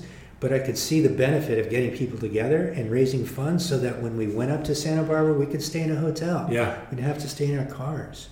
You know, we had some funds that we could work with. Yeah. Did you guys uh, have like sweatsuit outfit? Like we had suits? killer ones. Yeah. and that was uh, we had them. They were made by Arena, and it was what the swimmers were all So about. So awesome. Yeah, swimmers were all about. I still We have gotta one. get those. We- We, gotta make some of those. I still have one. I That's- You still have one? Uh, we talk about how Because HSS had the same. Well, I got the hookup from Aaron, I believe, and that's how that all happened. It was just like the HS&S ones that Yeah. we had, um, but we had, you know, Long Beach State surfing on it. they were so cool. Yeah, So- well, we felt really cool and together Yeah. with them, um, you know. But uh, yes, Because you're you're like a mild mannered dude, organized, studious, but you love surfing. yeah, It's it's a it's a trip. I don't even know why I'm saying this, but it's it's a it's a trip that you became. I mean, it doesn't surprise me that you were the president of of that, mm-hmm. and but it surprises me that you didn't get into like competition until college. But Well, that Learning was, that that was NorCal NorCal. doesn't that was really have- NorCal. It wasn't Yeah. there wasn't a thing. yeah, And truth is, I was never really good at a competitive surfer. I was Yeah. very average. I could hold my own, but you know, finals every once in a blue moon. Win, not yeah. no way. Did, did uh, was there a lot of girl surfers yet? We had we had enough to field our team, and our girl surfers weren't bad. Yeah. They were pretty darn okay. Yeah. You know, and and um, Isn't It it, crazy nice. that progression of oh you know women surfing today? Oh, I I love it. In fact. I sometimes like watching women's pro surfing better than men's Sometimes I do too. because I don't know what's going to happen. Yeah. and, I, and I like it when when they they are doing things differently than each other. Like, you know, most of the guys what they're going to do in the wave before they take off. Yeah. With girls, there's skill set differences. There there are um, approaches that are different. Yeah. I mean, Carissa's going to look different than Sea Tiger, and you know, Yeah. it just it's just going to be different. Sea Tiger and frickin' Stephanie Gilmore. It's Yeah, and, and to see how they've improved in that competitive So arena Yeah. is really really cool too. They know how to compete before they knew how to surf, but they may not have known how to compete, yeah. right? So that with coaching, that is so big right now. Yeah. Certainly elevated their game. Okay, so you were going to maybe work in the plastic pulp Yeah, polymer science plastics. Poly- yeah. and possibly get a career at McDonnell Douglas or Boeing or Yeah, whatever. Right. And then you went to go get a job at HSS. Yeah. summer How- job, part time. How did you learn about it? There was somebody that was going either in our surf team, and he told me about the job. There was a job opening. I think his name is George, and he told me about this job opening over there. And I don't know if I've ever stepped into HS&S before, but Had you heard about it? yeah, Yeah. I heard about it, but I don't know if I'd stepped in it before. Um, We're talking 1506. 1506 Coast Highway, the big dirt lot on the outside. And uh, it was really nice. I really enjoyed meeting Aaron. And and uh, What year is this? I graduated in 85, so it's got to be 83, 82, maybe in that general era. Yeah, probably right around there. Okay. Um, but um, you know, Aaron immediately impressed me with his approach because I've been to a lot of surf shops, and most of them, like I said, were pretty suspect, but cool. But this guy had a different approach, and this guy's approach was very regimented and very clear that he wanted to build something out of this. And it also was very clear the passion that he had for retailing and surfing. And um, it was very infectious. Very infectious. Yeah. Like, like merchandising was Merchandising, Like, uh, as I learned, layout. because when I came in there, I did not know what the word merchandising was. Yeah. Yeah. Right? Okay. I didn't know Just what stuff open to buy was. I didn't know any of these things. And- Retail and- math. Yeah, and and Aaron was an innovator in surf retail. I mean, a true innovator. And you know, whether it's Greg or Jeff Ostis or EJ or me or you know, the host of people that spawned from them, I don't think any of us ever thought we'd be in the surf industry for life. Yeah. Okay. How We- wild, right? Oh, it's crazy because I, I reflect with with uh, Bobby all the time about that sort of thing, and here we are. The deal was, is is Aaron's Aaron was doing something he absolutely loved, and when I graduated school and I went to those interviews, I was not in love. I was not in love, and much to the disappointment of my parents, I, I declined jobs that I was a shoe in for because during that time in school, I was also president of the Society of Plastics Engineers. So I met people and I represented Long Beach State in the best way that I could when we went to these places or events. I was this person that was supposed to, you know, tell our story, Yeah. Long Beach State story. Which And you look good in a suit. well. Suit. I had a suit. Funny you should mention. Yeah, no, I had that. Suit's But- gone a long way. yeah, but but you know, passion won. Yeah. And, and Aaron's passion of doing something he absolutely loved. Yeah. And I thought, gosh, man, here's a guy in this industry who does something he absolutely loves. And I'd never met anybody in the industry that did something that they. I didn't. I didn't know the industry. I didn't know there was an industry. Yeah. Yeah. What's what's a trip? Robert is um, the the uh, he was a party animal. Pie. Before he settled down and got into business, mm-hmm. he was a pilot.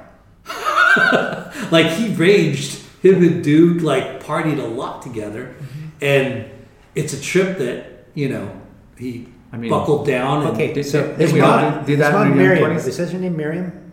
Miriam, yeah. Okay. Mir- yeah, She was the reason for all this stuff. I bet, yeah. Because I believe HS&S was owned by somebody else before Aaron bought it. yeah. Is that Bob correct? Boland. Okay, Bolin The owned Greek. it, right? The Greek. He Yeah. owned it, Okay. So when when Aaron came aboard, his mom was sure that if we're going to do this thing, we're going to do it right. And and I think Aaron could see the light. Like I can have fun, and I can be in this thing, and I can grow it. And he matured right along that way. It was Yeah. his time to mature. At the same time, the surfing industry was changing. Yeah. I mean, it was like so Perfect timing. amazing. I mean, Yeah. Quik was coming on, Billabong, Instinct, O'Neill, all these things they were blown up, and they were having to deal with knucklehead surf shops, where Miriam and Aaron developed a shop that was you'd want to associate yourself Yeah. with, and so these brands were happy to associate themselves with Aaron. He he I think figured out how to run a business, right? Thank his mom and and, and His mom the helped him yeah, figure out how to run a business Yeah. and he is a creative because of the passion Mm-hmm.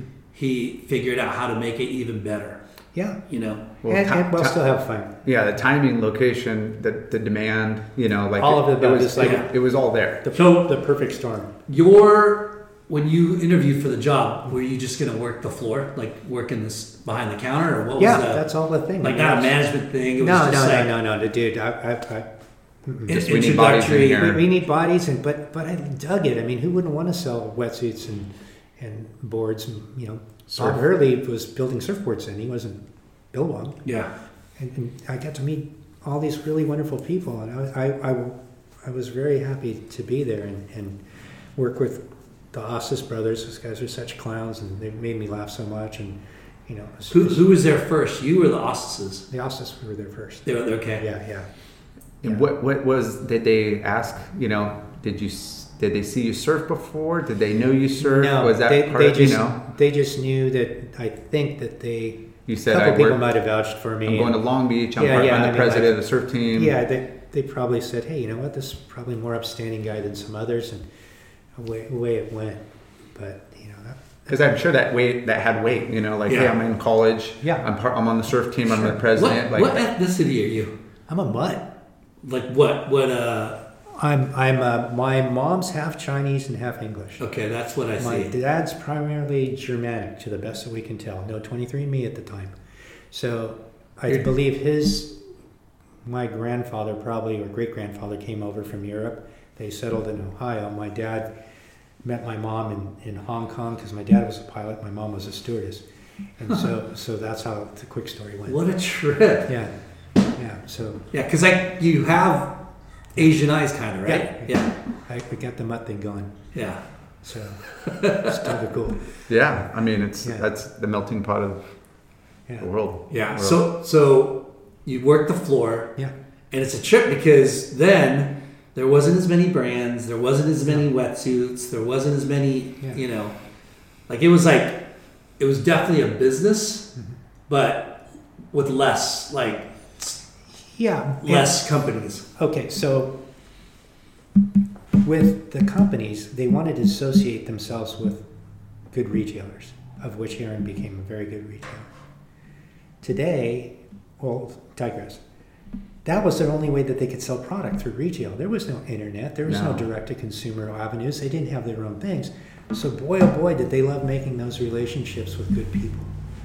And that was the beginning of those very strong relationships that would happen in HB and maybe in San Diego and a few key spots where they could bloom their business. I- I'm like I'm I'm I'm bringing back memories of 1506 and the Yeah. store and the rounders, but then on the wall, I remember like they had picture boxes, you know, above like the wall, you know, Yeah. that slat wall, and then the counter on the left side, Oh, and the dude. boards, like Yeah. you know, I'm like I started at 1506 too, Yeah. way after you. Yeah. But um, yeah, just just that that whole freaking experience. It was a spawning ground for all of us. And, Yeah. and you know, I'm forever grateful for, for Aaron. How about the bathroom and all the people fucking signing? Yeah. Well, Tom Curren, remember what Yeah. Tom Curren like he, he wrote something. Uh, that guy can't You guys speak well, remember? as we know.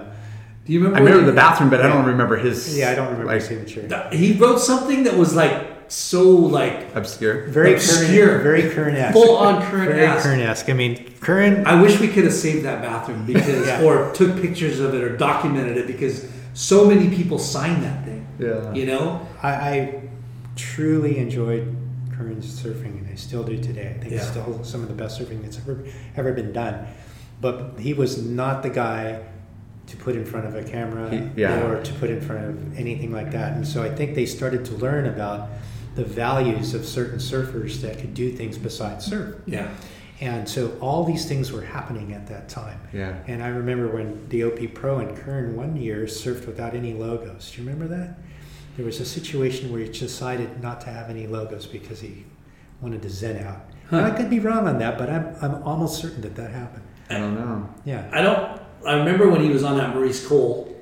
Maybe that In was Hawaii. the time. Maybe that was the time. Maybe I'm getting a little mixed, but Yeah, you know, he definitely Well, had He was not the Shaun Tomson of going around and signing and being engaging. He wasn't and like whatever. He, he was. he Right. wasn't the spokesperson Right. ambassador So, like Shaun. so again, that time was all about learning. The, those companies needed to learn who they wanted to have, not just the best server.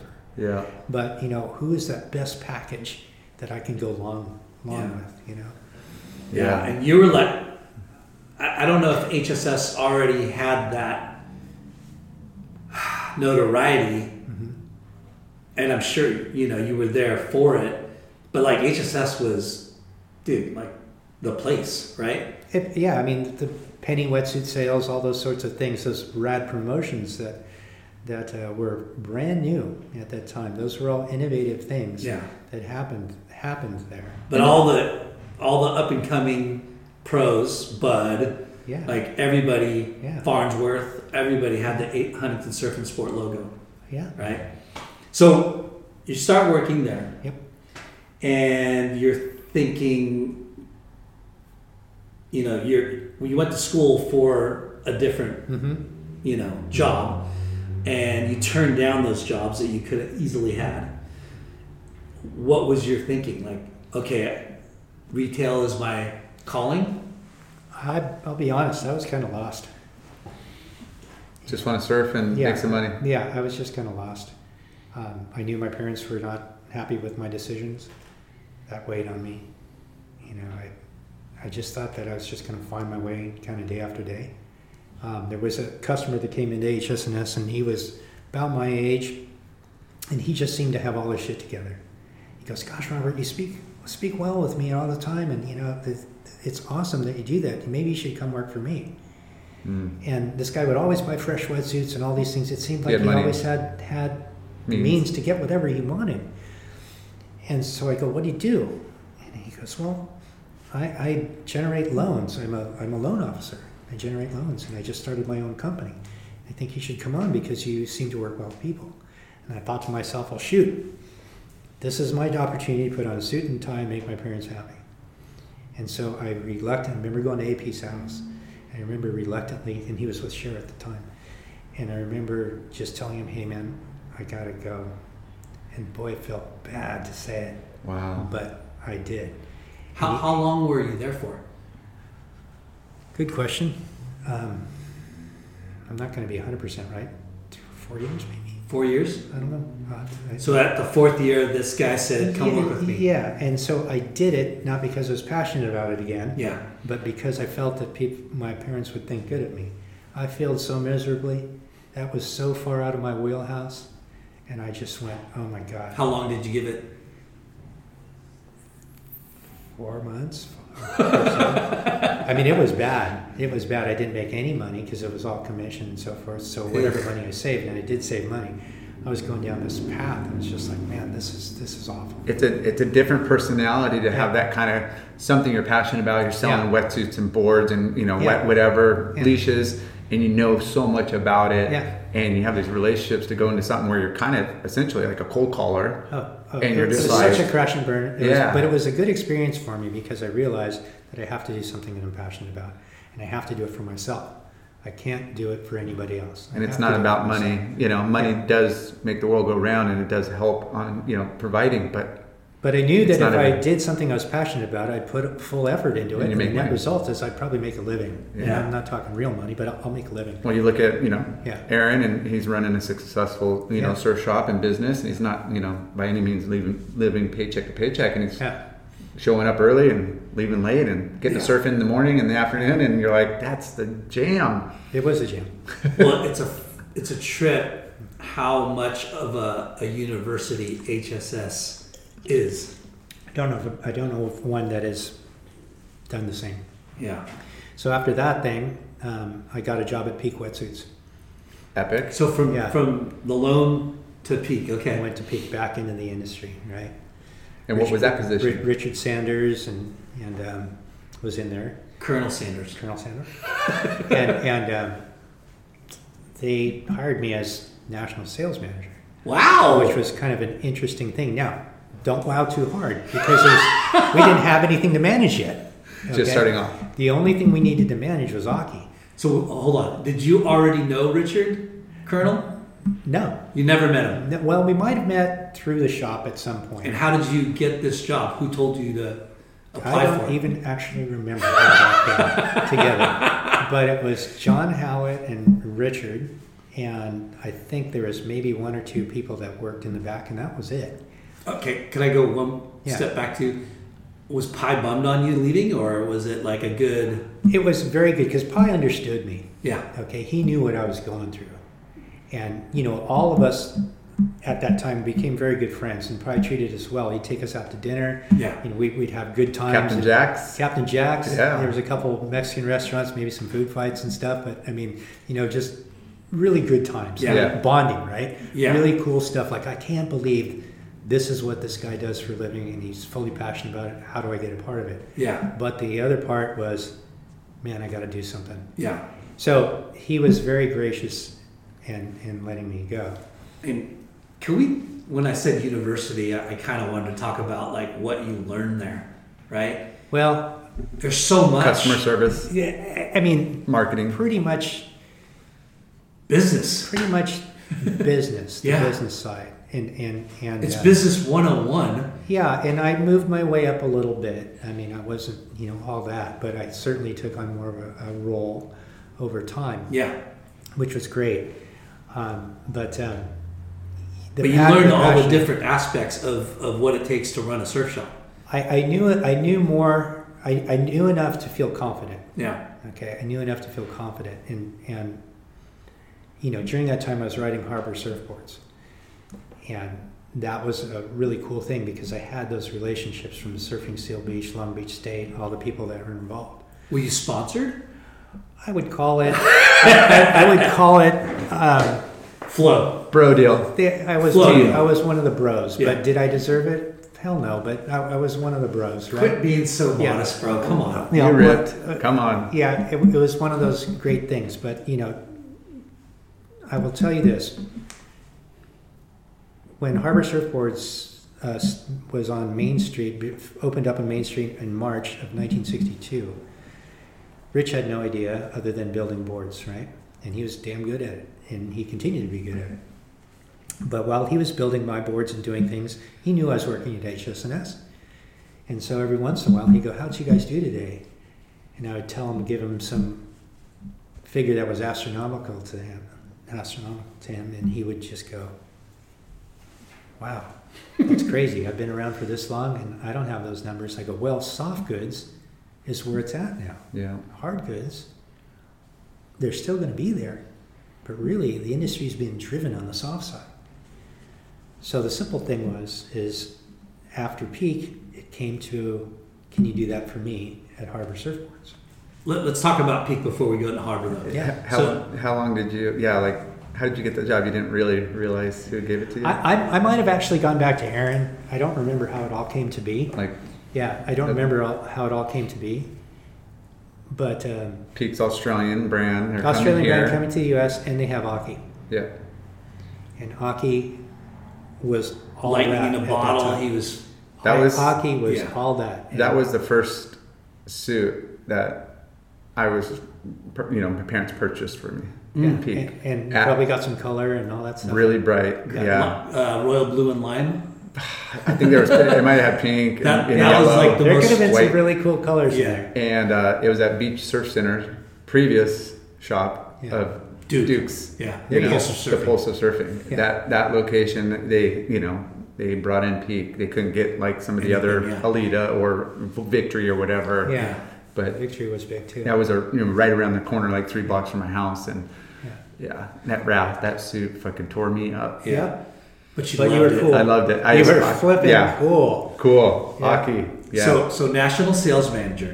Well, straight off it's, it's a straight up. It's a title that I certainly didn't earn in, in that regard. They needed somebody to help manage those, those limited number of retailers that they had, yeah. and the hopes of growing those retailers. And you know, going getting back to Occy, I mean, he was really very special in terms of a surfer, as we all knew. But like you say, lightning in a bottle. He was he he was. Would he show up for an interview? Would he not? Richard ended up practically babysitting the guy every time he was in town, just to be sure he showed up to wherever it was. But I remember one time we took Occy to, to Surfside. It was probably a four foot day. Never surfed it before, and he, he put on a show. I mean, like like like you wouldn't you would expect. yeah. Never surfed it before, and this guy was above anybody that ever surfed that. Yeah. So that was really a cool experience that, I, that Yeah. I had with Occy, um, taking him to Surfside and going for a surf, which was really neat. Um, but uh, yeah, it was very challenging with Peak, real challenging because they Pioneering a new brand and well, okay, so this is my one peak story that, in, and all due respect to everybody that was there, I'm very fortunate to have, have had that job. But the owner wanted to pioneer Northern California, and you liked your colored wetsuits down in Southern California. No. They did not like them in Northern California, yeah. Nope. not one bit. No. and so I told him, I go, look, there is no way you're going to bring those colored suits up there. I, I t- strongly feel that that would be a bad move. Yeah. And in typical Aussie swagger, fuck you, mate. We're just gonna bring this up there. They're gonna love them. They're gonna love them, man. You just, you just ship them. You ship them. I'm, I'm like, I don't think this is a good call. Yeah. And You live there. yeah, oh, You're Oh, from there. right. Oh, but- O'Neill is their does their backyard and they don't even they barely Right, have color. yeah, right. It's only sold down here. So anyway, bottom line was, as you might imagine, it didn't go great, and the phone calls started coming in and all this stuff. And it was during the Coldwater Classic, and I remember going up there and and and I just getting all these people reading the riot act to me, and, and the owner not really um, supporting me in in what I was trying to do, which was get him to put wetsuits in there, but the right color Yeah. and he wanted to go the opposite direction. And it kind of got heated. So at the Coldwater Classic, I met him in the stands and, and I gave him my notice at that point because I didn't work want to work for a position where I knew that I wouldn't be appreciated. Yeah. And and and um, Life's too short. yeah, and, and that I also knew at that time that I want to have a life in the surf industry and I don't want to go down in flames. Yeah. You know, I, I- I still want to have equity in my ability. Reputation. My reputation. Yeah. So I greatly appreciate the opportunity to work there and all that stuff, and it was it was fun at certain times and stressful at others, and Yeah. you know, How Yeah. long were you there for?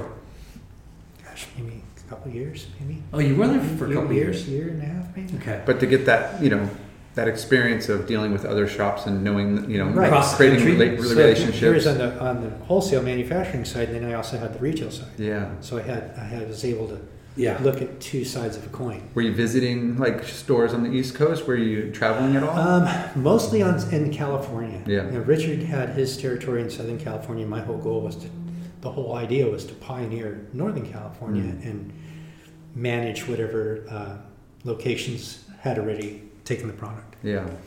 So like the product would come in, divide it up, whatever it is that they get this, you get this. Yeah. So we have to sell, open sell. So we don't pre-book this. Did you did you were you tasked to hire reps across the country or No, it wasn't that big yet. Hmm. I mean, quite simply, it was Just the, call the, shops? The title was a bigger title than what it was that I was doing, but I was kind of like a.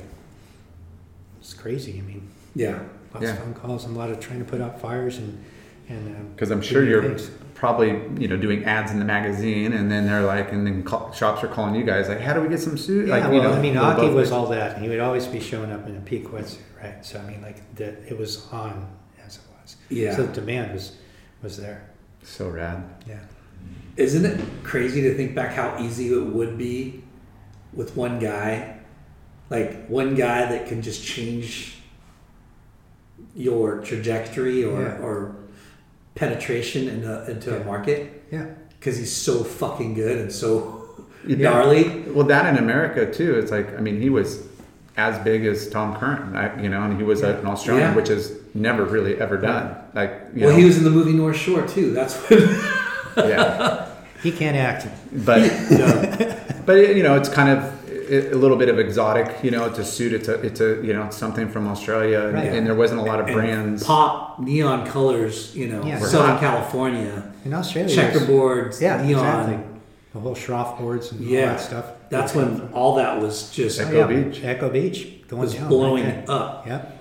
Okay, so you gave your notice at Coldwater Classic. Did you already have an exit strategy, like a Mm-hmm. My exit another strategy job? was simple. That night, I wrote all the letters to all the people I would work with because, again, there was no internet. I couldn't just give them an internet letter. Yeah, I wrote all these letters, and I had them in my hand, and I sent them out right away after I said the thing.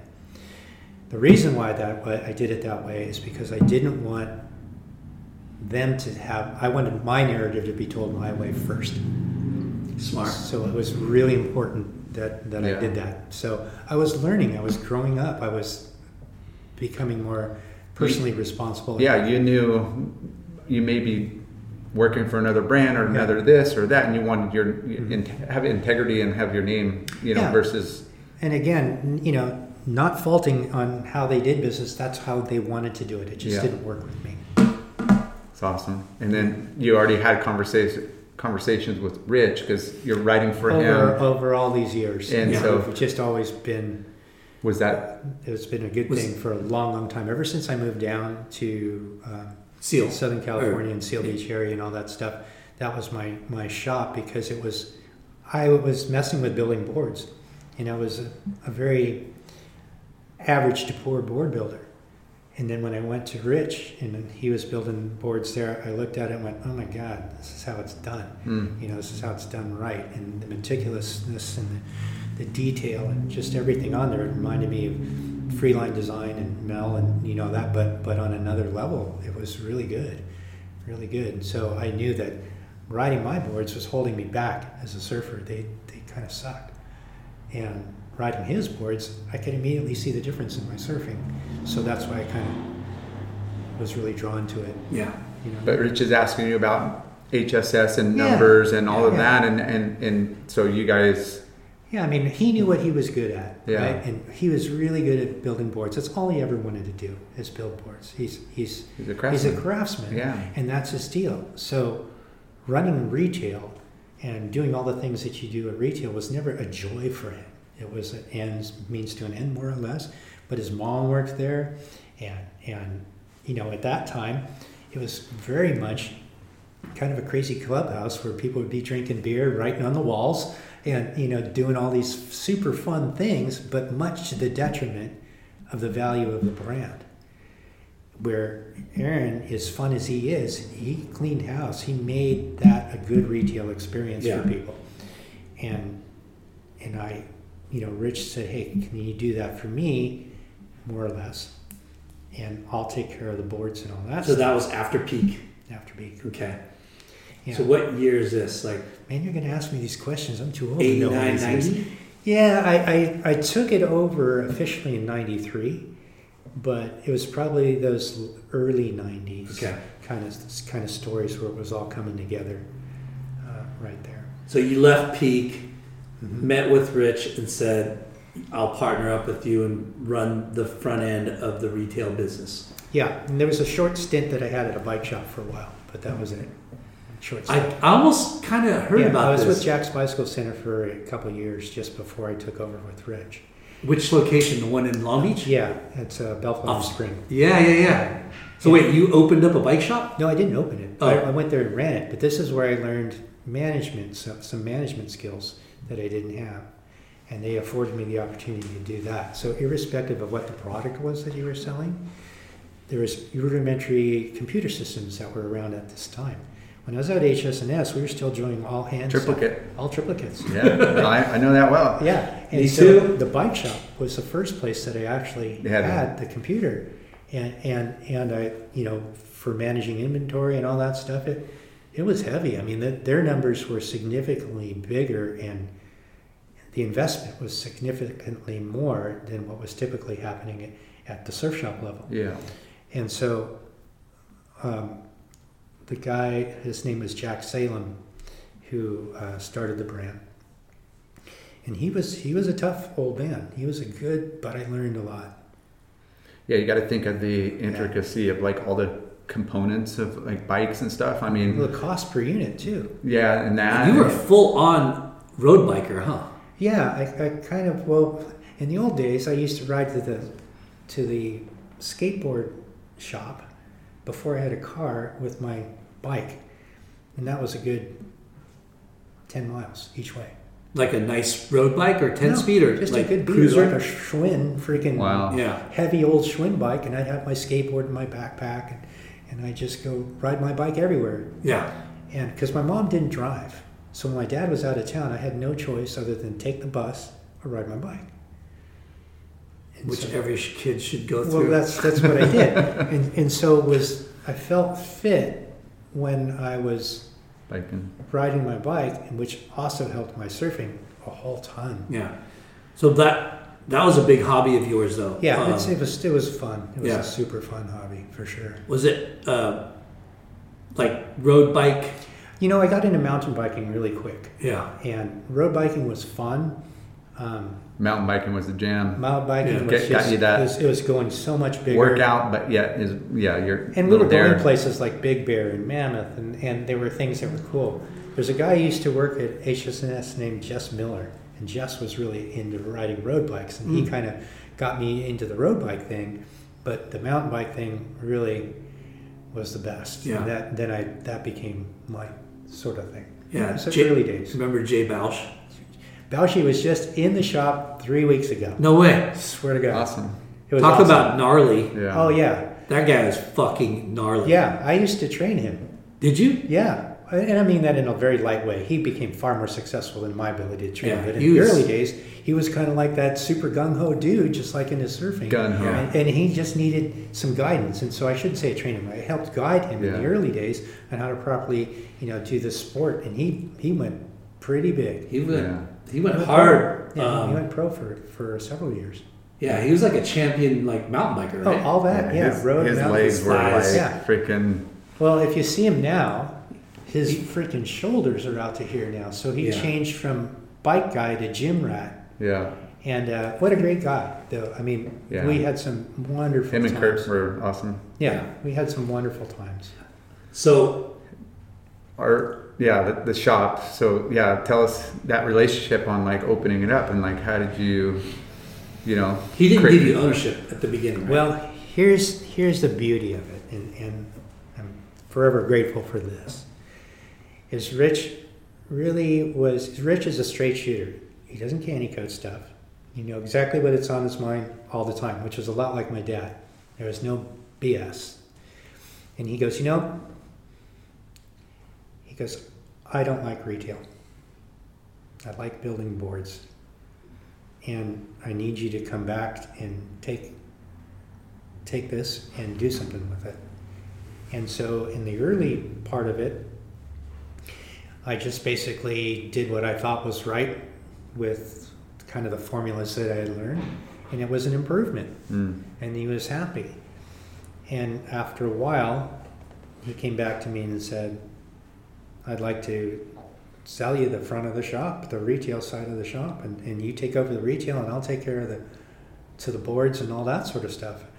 And it was really hard for me to say no because it was handed to me in a very, very uh, wonderful way. yeah.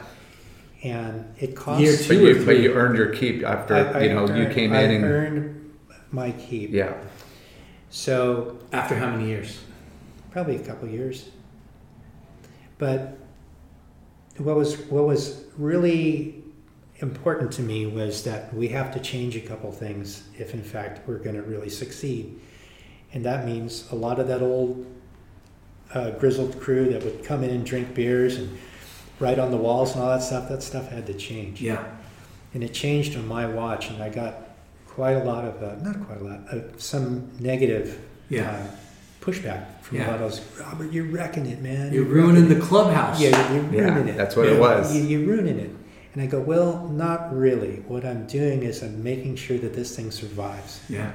Because Dave's is still open down the street all the time. Let's just go fucking hit up Dave's and, and then let Yeah. me sell some t-shirts and Yeah. fucking Yeah. so essentially that's kind of how how it went down. And um, my first day of actual ownership, and I'm going to get this wrong, but my first day, so I took over in, in March of 1993, day one. Um, somebody threw a rock through the window. So I got, way! I got called in in the middle of the night um, for that, and then It was that.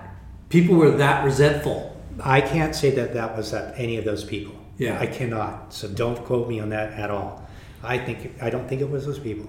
I think it was just shitheads doing shitty things. hmm, They might not even been knowing of, of our business to Yeah. anybody else. coincidence Yeah, timing. yeah, right. So it's just insane timing.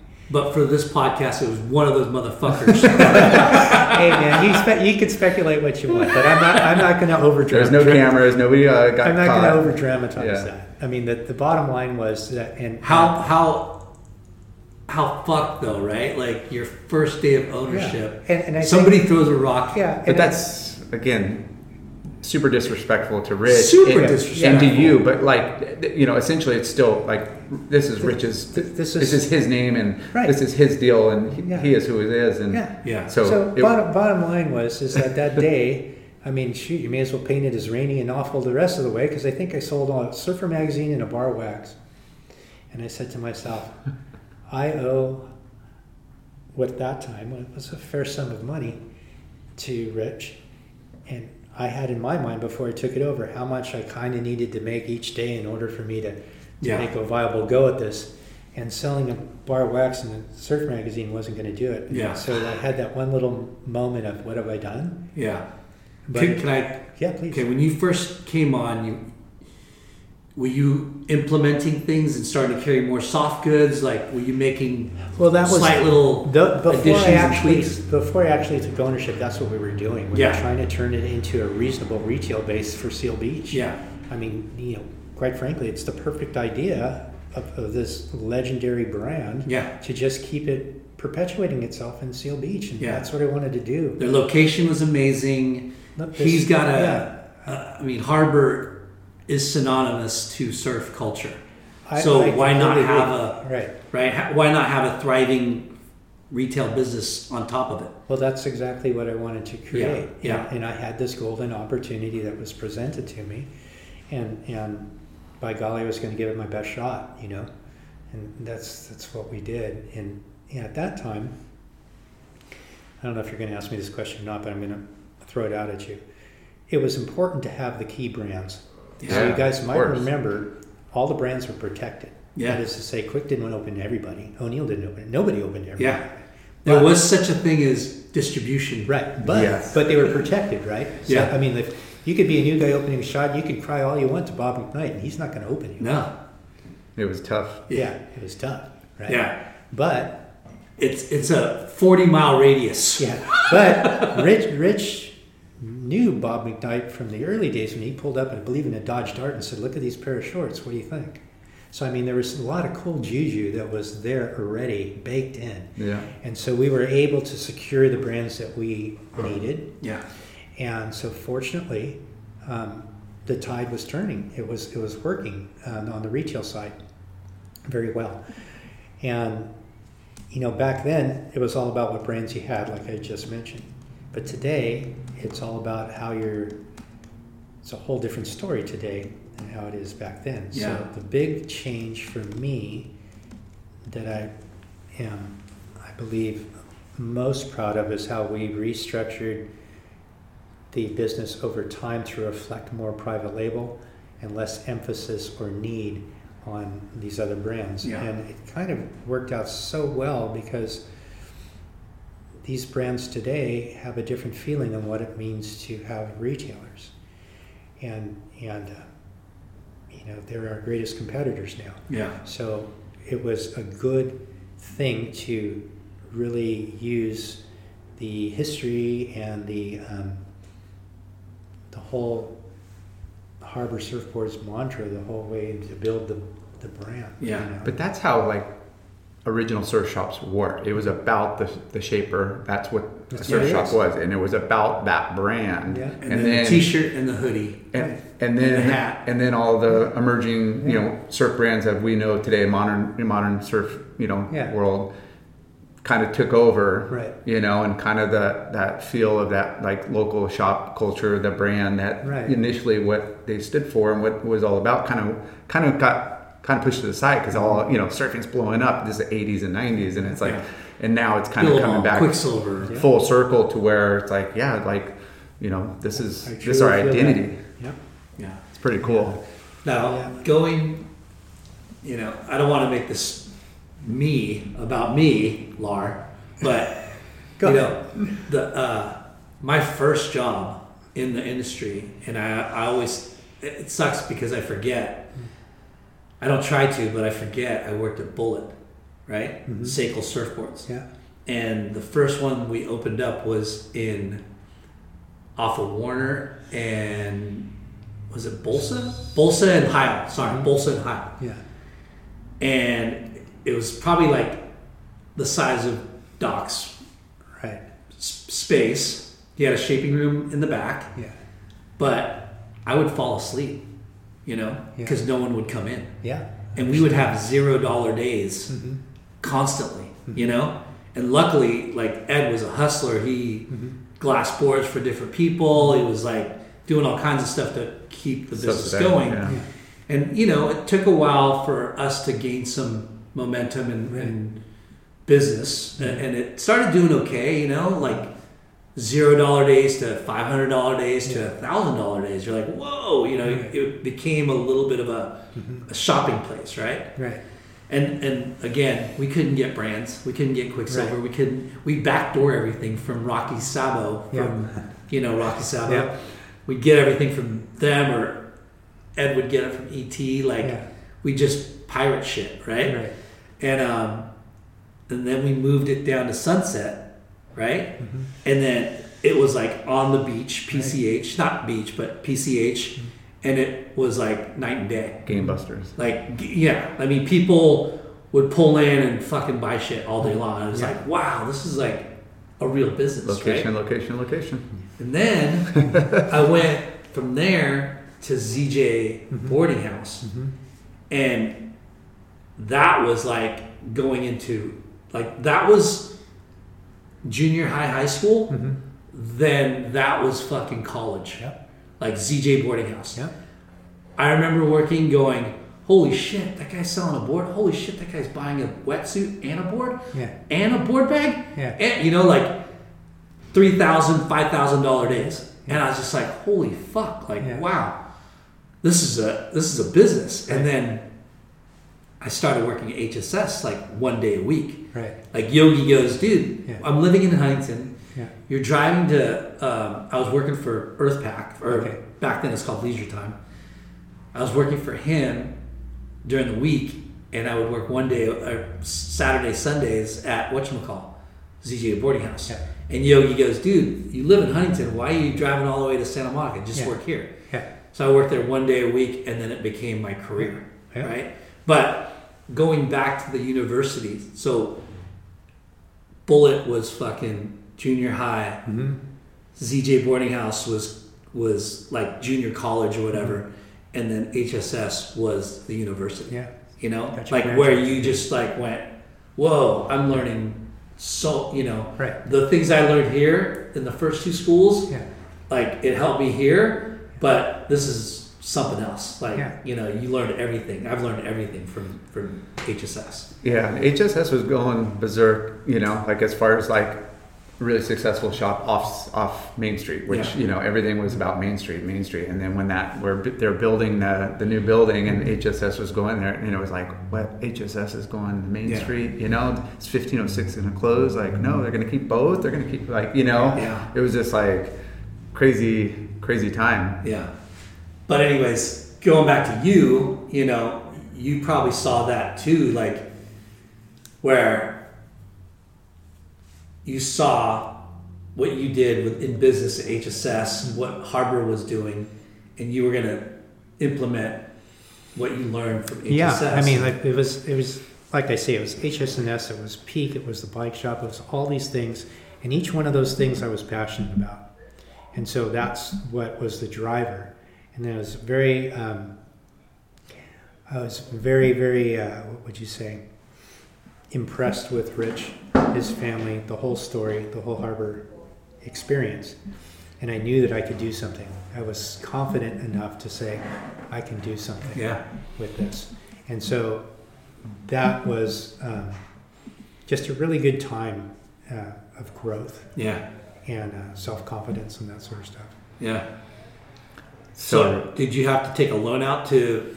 Well, okay, so I didn't have any collateral, I didn't have anything, right? So Rich, he carried the paper. Wow. So where does that happen? You never, Doesn't. Yeah. yeah, It just doesn't. So he came up with a figure, you pay me this much a month or more, and then that's how it goes. And dude, that's what we did.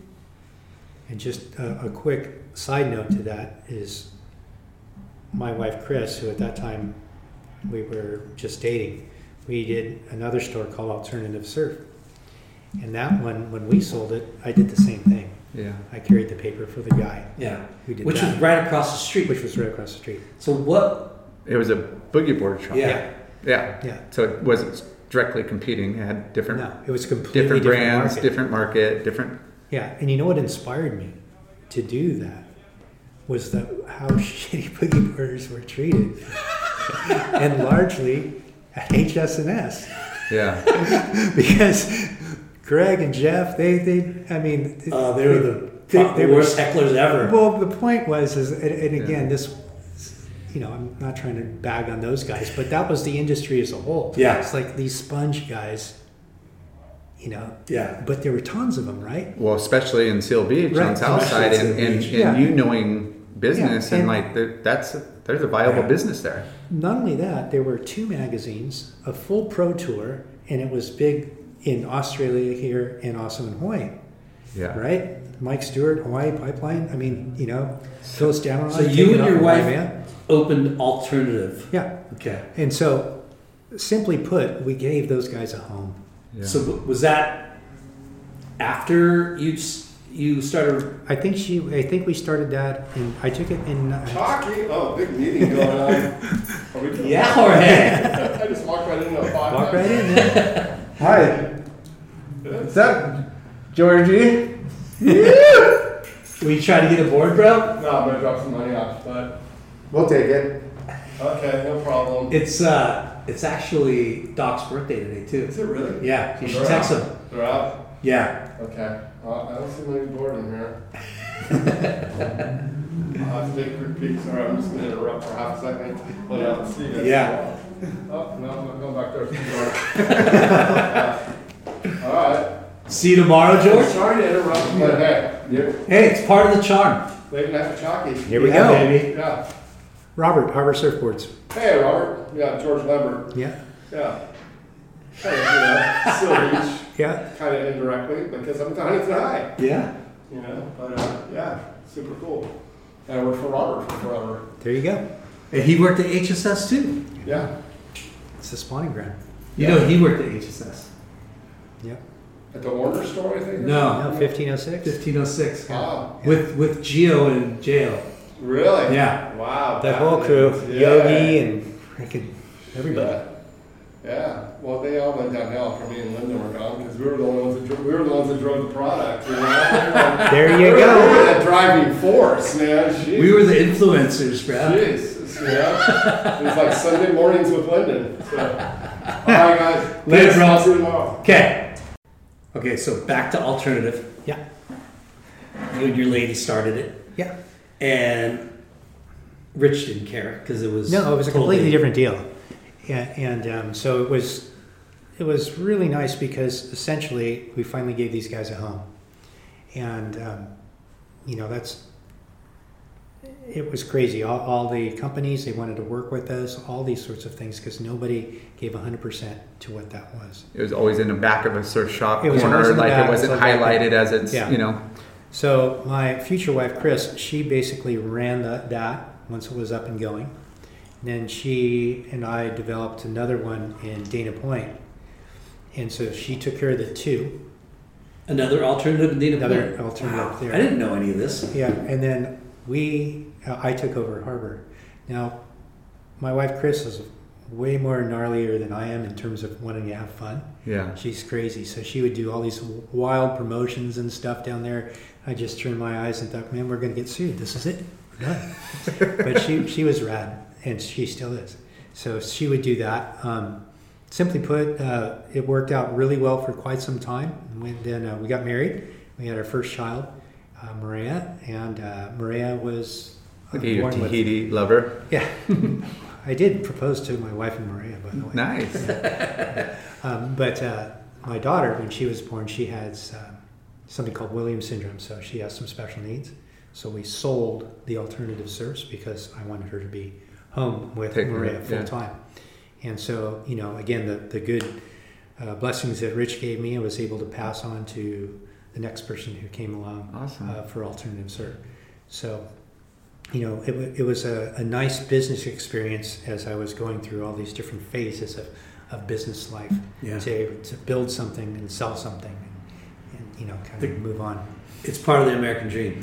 It is. I mean, Yeah. it was my dream for sure. You know, I finally find something that I was, I guess, good at or competent at. Yeah. But just take a note of like, you know, you're surfing Seal Beach, you see these guys, you know, working at whether it's Surf and Sport or, or, or Harbour, that they're not really getting you know there's not a destination for them to go get their products you Right. know and I mean it's that's radical like Yeah. you know It's a smart move. It's really sure. smart. Well, it was it was it was a challenge because basically my wife Chris said, "Look, stop talking about it, do it or don't do it." yeah And so she knows how to push my buttons. And what year did you open alternative surf I want to say '94, okay so just a year. So like after a year was- after you took over. Yeah, so see, Look at, was- look at the she- balls on this guy. I yeah. know. Well, she she was taking care of all, all of that. Stuff. I was uh this is before probably early 90s I was tagging product and Chris Science all the HSS product as my like after school Mhm. early evening gig in his garage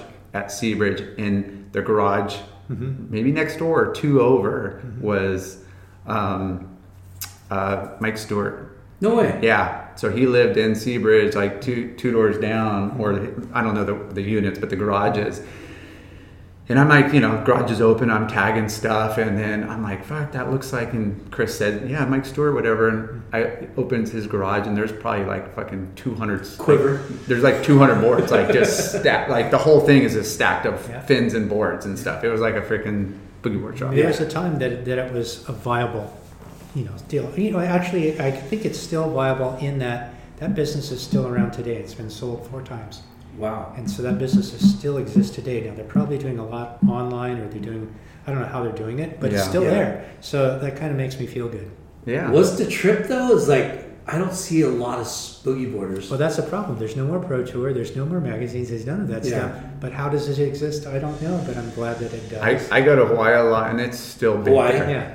It's I Sandy's, hardly, I hardly see any boogie boarders. Yeah. not here, Yeah. but in Hawaii. Like there's maybe one or maybe two Yeah. yeah. in a week that you'll see. And same thing with kneeboarders. Like, I mean, there I, was, s- I see way more knee boarders now than I did in the past. yeah. Yeah. That's Like they, they have that peak in front of the Well, because it's, My cool, secret it's spot. cool, cool again. Like the Their all board demographic now is really a big deal, right? Yeah.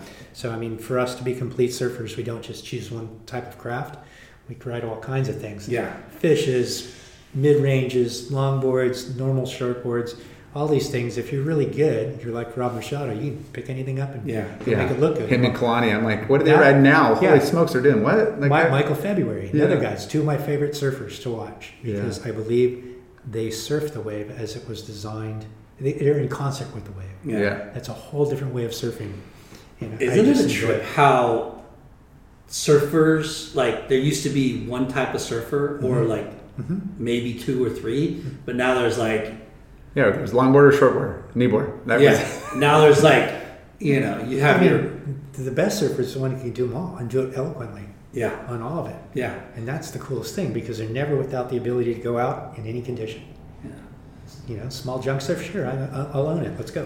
yeah, unless you live in somewhere where it's just pumping and perfect all the time, Yeah. You know, where you're kind of like, I don't really need to switch Yeah. equipment or, or vibe to stay motivated or, Yeah. or to like kind of cater to the, the, the wave. Yeah. Like around here, like, man, it, you, you need a lot of different equipment to kind of stay motivated and have fun and, and that's it. you know, But remember, in the early shortboard days, if you, the waves weren't good, you couldn't surf. Right? I mean, like those super chippy things that Kelly was riding. Yeah. those are the most awful boards for average groveling. It was the I was so lucky I was a Grom at that era Yeah. because I, that you know you could get away with that. Yeah. Like now, you know, if that Oh, was the trend, chippy you, fuck, thing. I Oh, wouldn't surf. God. Yeah, it, it- it just you couldn't even hop on it. Yeah, we, we were running the H, H Huntington boardroom at HSS, and it was like fifty of the same model. Yeah. Like you know, like there was no you would variation. order you would order the same dimensions from every company yeah. Yeah. you know Six one, 18 and a quarter, two and a quarter. and Yeah. Six, you know. Yeah. 18 and a quarter two and a quarter two and three eighths two and eight And there was, I and, just remember holding those boards like this, going, and if there was a board like eight and three quarters, it was like a pig. Like, Yeah. oh, what? Like Yeah. that thing's eight and three quarters. Like, and you put like that thing, you, that thing wouldn't work. And now that's like the normal. Like, Yeah. with, it's it's it's great that people's minds are open to all Yeah. dimensions and all these sorts of things. Yeah. Just makes surfing more fun. Well, that and I mean for board builders um, and just for infusion of like money and and and re, you know customers coming back like we'd only have like a couple boards in our quiver it'd be like that short board and a step up you know which is kind of that Yeah. you know i'm changing from a squash to a pintail and it's you know four inches bigger, Yeah. and that was it. Now it's like you know the quiver is like I got a fish, I got a couple fishes, I got a soft top. I got a soft top, I got you know a, a, a short wide, I got a couple short boards, and Yeah. you know there's all these different variations. Which in in return, I mean, most shapers have had to adapt, but it gets those Yeah. gets some business. Absolutely. You know? And all I can, all I tell customers is it's golf clubs in a bag. Yeah. That's all it is. Right. You, you got to play a certain board in a certain way. You know. So what did you besides um, road bikes, Yeah. you got into stand up paddle or was it a Yeah, well, it was really crazy. I was into um, uh, OC1 single person outrigger canoe first. And that was really, really fun. I couldn't commit to a six man um, because it's a team and I couldn't be there all the time with my the business. But I was always enamored with uh, paddling. And so I really loved the OC1 single person outrigger canoes, and I consistently did that. Then Laird and Dave Kalama and all those guys, they were riding Makaha standing up with long paddles on big boards, which were basically the tandem boards of the day at that time. Right. And so I went over there and I saw um, Dave riding these things. I go, this is really cool. It's kind of a bridge between my canoe and Surfing. surfing. And so it became really cool uh, for me to do that in addition, kind of thing. So that was really fun. I, I really liked the distance racing thing more than I liked the surfing thing because I felt surfing on a surfboard, I'm always going to be better than that. And that's my thing. And I think it is better for me. So I never really got involved on the surf side of stand up paddle, but I liked the distance in the racing thing because of the fitness, and that was a lot like bike racing, and so it was on the water, and it just kind of, all kind of blended and That's Yeah. cool. worked out with my second daughter because she became very good at that. That's cool. I mean, Yeah. that's again like it's it's probably the best non-workout. I mean, it's a workout, but yet your your mind, you know, it's Yeah. not that Yeah. regimen like gym kind of, you know. No, it's kind of like surfing but working out. and you're you're outdoor. out the water. Yeah, you're outdoors, and you're you know you're kind of like well, you're doing it for fitness and and, and it's fun. And you're in the fountain of youth. Yeah, essentially. I mean, you look at prone paddling, like with the Bark, Joe Bark, and all these guys. People look at lifeguards and prone paddlers and stuff. Those guys are amazing. Yeah. Yeah, and essentially it's like that, but I think the connotation of paddling is so recreational that a lot of core surfers don't see it as a value, but they can see the value in prone paddling, Mm. like lifeguards do, because it's oh, it's a little bit more legit. But I can tell you that if you got into race board paddling, it would be every bit as legit as prone paddling, like doing a Maui to Molokai or anything like that. I mean, these are really good physical feats. Yeah. fuck yeah. Yeah. What what boards are you riding now? What style board? Uh, for surfing, um, I've got this. Stamps made me this beat up EPS. It's beat up now. Was it probably ten or fifteen? Probably fifteen year old nine no quad. That is just the goofiest thing, and I don't actually love it, but it works on all kinds of conditions. So I've kind of goof off with that a lot of the time. If I just have, I'm going to go for a surf. I also have a f- two fishes that I like, and those are the boards that bring smiles to my face. Um, Easy to ride, go fast, works and everything. yeah, I mean, for me, surfing What- has to be fun. I What won't size go- are the fishes? Uh, five, six, and a six zero. Damn. Yeah, and Super thick. well, this the the five six isn't that thick. It, but you know, the problem I have is if I don't go on it enough, I'm behind the eight ball. Yeah. and it's primarily on takeoff that I'm behind the eight ball. Once I'm on my feet, I love it. It's Yeah. just it's great and really zippy and try to channel my inner Rob Machado, but you Two know, plus one setup or it's a true fish with keels. mm. And I like that straight rail line out the back because I like generating speed. I like uh, floaters. I just love the way fishes feel so skatey. Um, I'm not like a tri-fin vertical surfer like I thought I once was before. Um, so that whole generation kind of, you know, the aerial blowtail generation passed me by. It was all my love was how Curren surfed, how Occy surfed, how you know Fanning Flow. surfed, how the the power and flow thing was just Yeah. to me still the most aesthetically pleasing way Yeah. to surf. I my favorite board is at Stamps uh, Spark Plug, Yeah, and it's a you know two plus one setup, and Yeah. it's the most versatile surfboard. Well, it's all about fun, right? Oh, Yeah. I mean, like it, you're going to go through your life, and different boards will become fun, yeah, and you don't have to be washed up just holding onto your board and say, "Shit, man, I'm going to pitch it in." People did that years ago. They, they they stopped surfing because it wasn't cool for them to go out with a 510 of the volume that they were used to when they're 20, when they're 40. Yeah. You know, and now that I'm 60, I don't care what people say Yeah. about what I ride. Yeah. If I go out there and I have fun on it, that's all that matters to Yeah.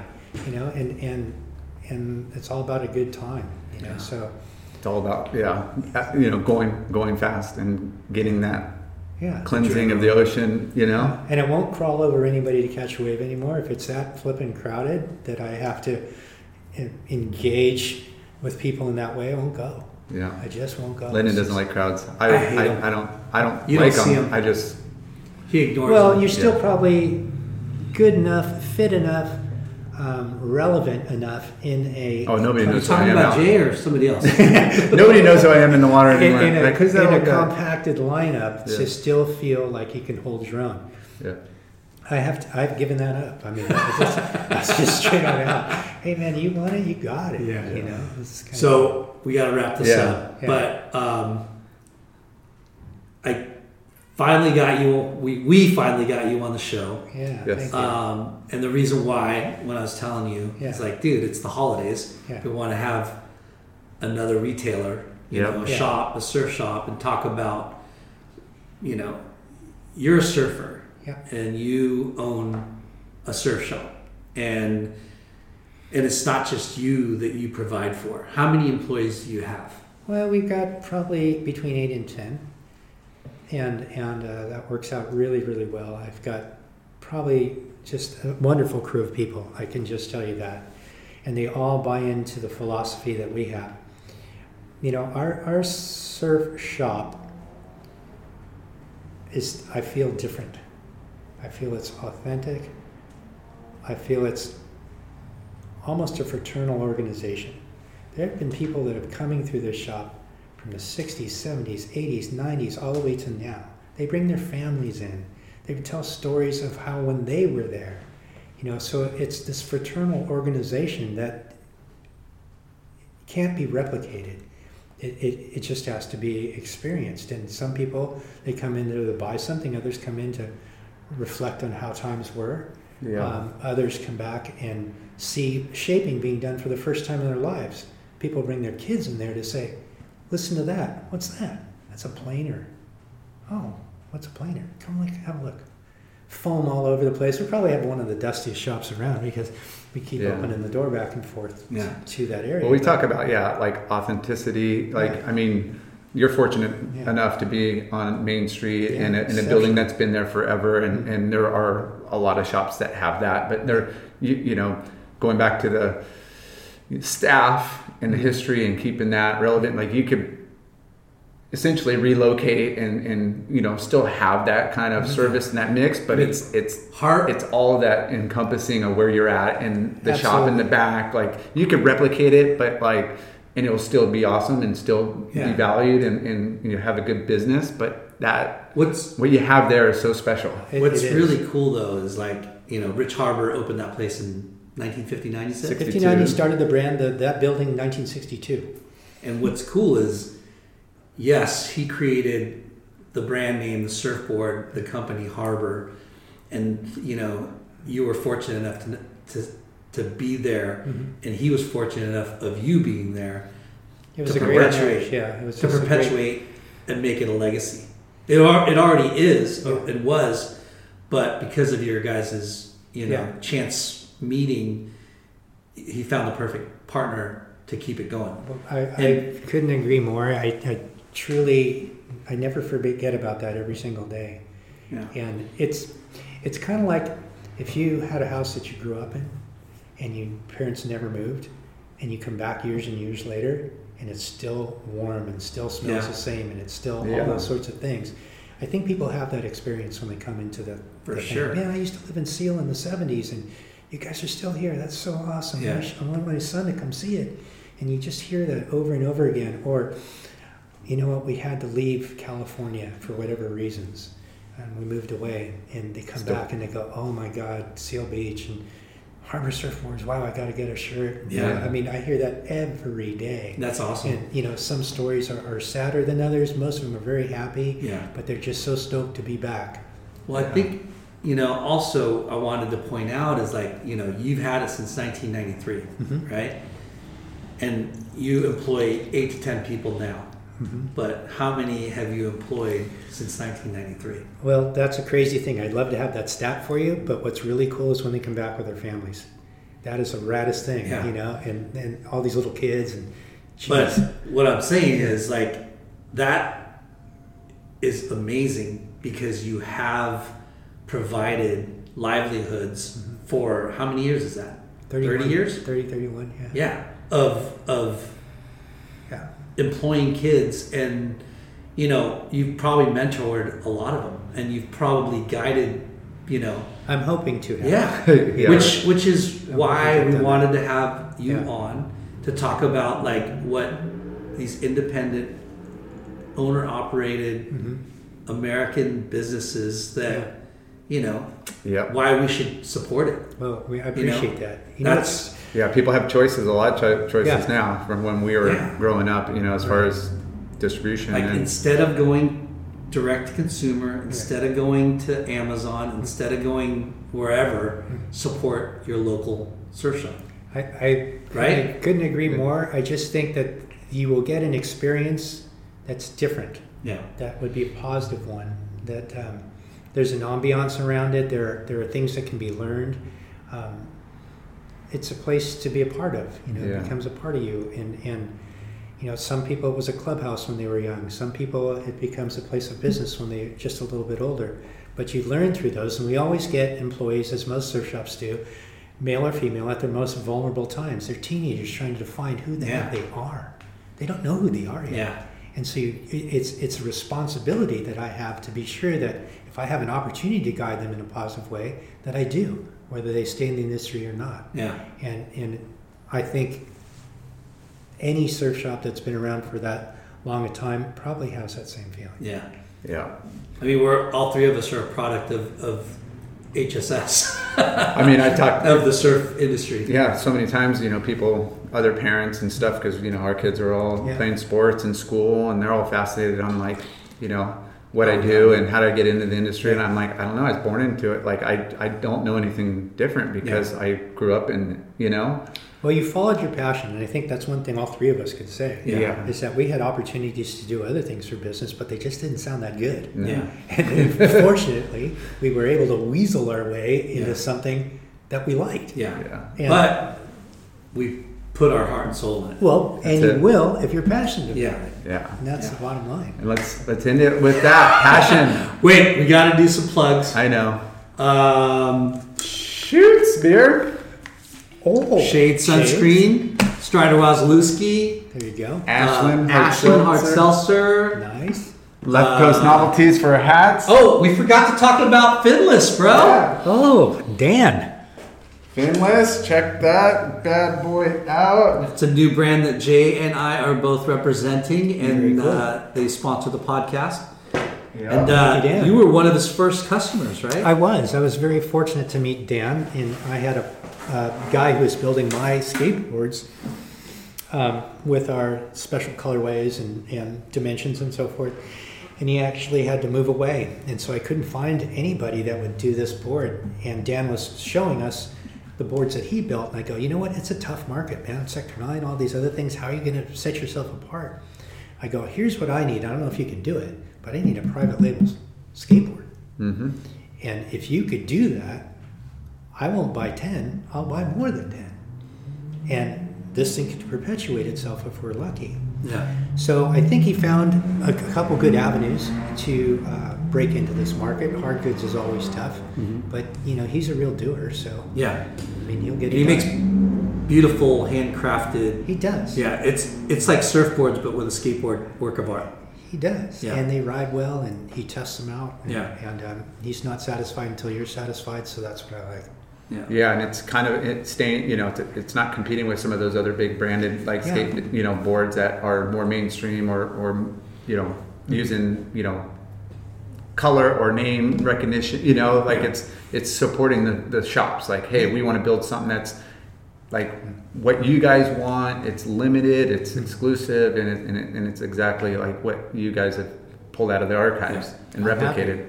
Thank you to Earth Pack. Yeah. Um, they also made Yeah, your merchandise bags Yeah, too. they do. Yeah. Yeah, I've, I've, since the beginning. Earth Since the Pack, we beginning. got Since the loose- beginning. Dave Block, he's the yeah, best. Bob is Loose. the man. Changing Loose towels and, and ponchos. Uh, Gosh, I should have brought a harbour bag. And I a know, harbour- I- we have one. skateboard. bro, if you look back at Yeah. our, our last films Yeah, or yeah. last, Yeah, we, we have it. we have Harbour in them. All right, all right. So Uh, we, we've been representing, bro. Uh, you said loose towels. Loose towels, yeah. Uh, Caballero pools and spas. If Yeah. anybody's looking to add hardscape, you know, barbecue and fire pit and pool. Sounds and, good to me. Yeah. And we are sponsored by a shop out on the East Coast called Neon Wave. Um, it's a snowboard boutique skate Yeah. shop. Certainly sell, sells surfboards too. But um, right now, when you buy fifty dollars and over on there, on this is neonwave.com, they get a late night with chalky hat. Here we Yeah. I think Harbour should start carrying late night with chalky Especially paraphernalia. I start Huh? rocking that myself. Huh? Yeah. we got these sweet Murph bikes. Dude, this guy. Look the- at Lars the little freaking two-in-one. rig over there. How is that Um, thing? Sick. But yeah, thank you um, to our sponsors. Thank you for the listeners, and um, let's have a great Christmas season. Bert, Let's do it. thank you for employing young um, community citizens. Keep doing what you're doing. I'm Um, going to do my best. Harbour Surfboards, Main Street Seal Beach. Yep. Bonsai Um, Bowl. Where's your cards? I gave it to him. He's I've got, got my cards. Bonsai Bowl. Um, do you know it's our 65th anniversary next year? Wait, what? 65th anniversary next For year. Harbour? For Harbour Yeah. Oh, dude, Yeah. we'll rage. yeah. There you go. We'll, we'll throw we'll throw the uh, Long Beach uh, party house back together. There you go. We even have a movie coming out. So 2024 is the 65th year, and there's a movie coming out. Mm-hmm. Wow. so we'll have you back on. Who's making the movie?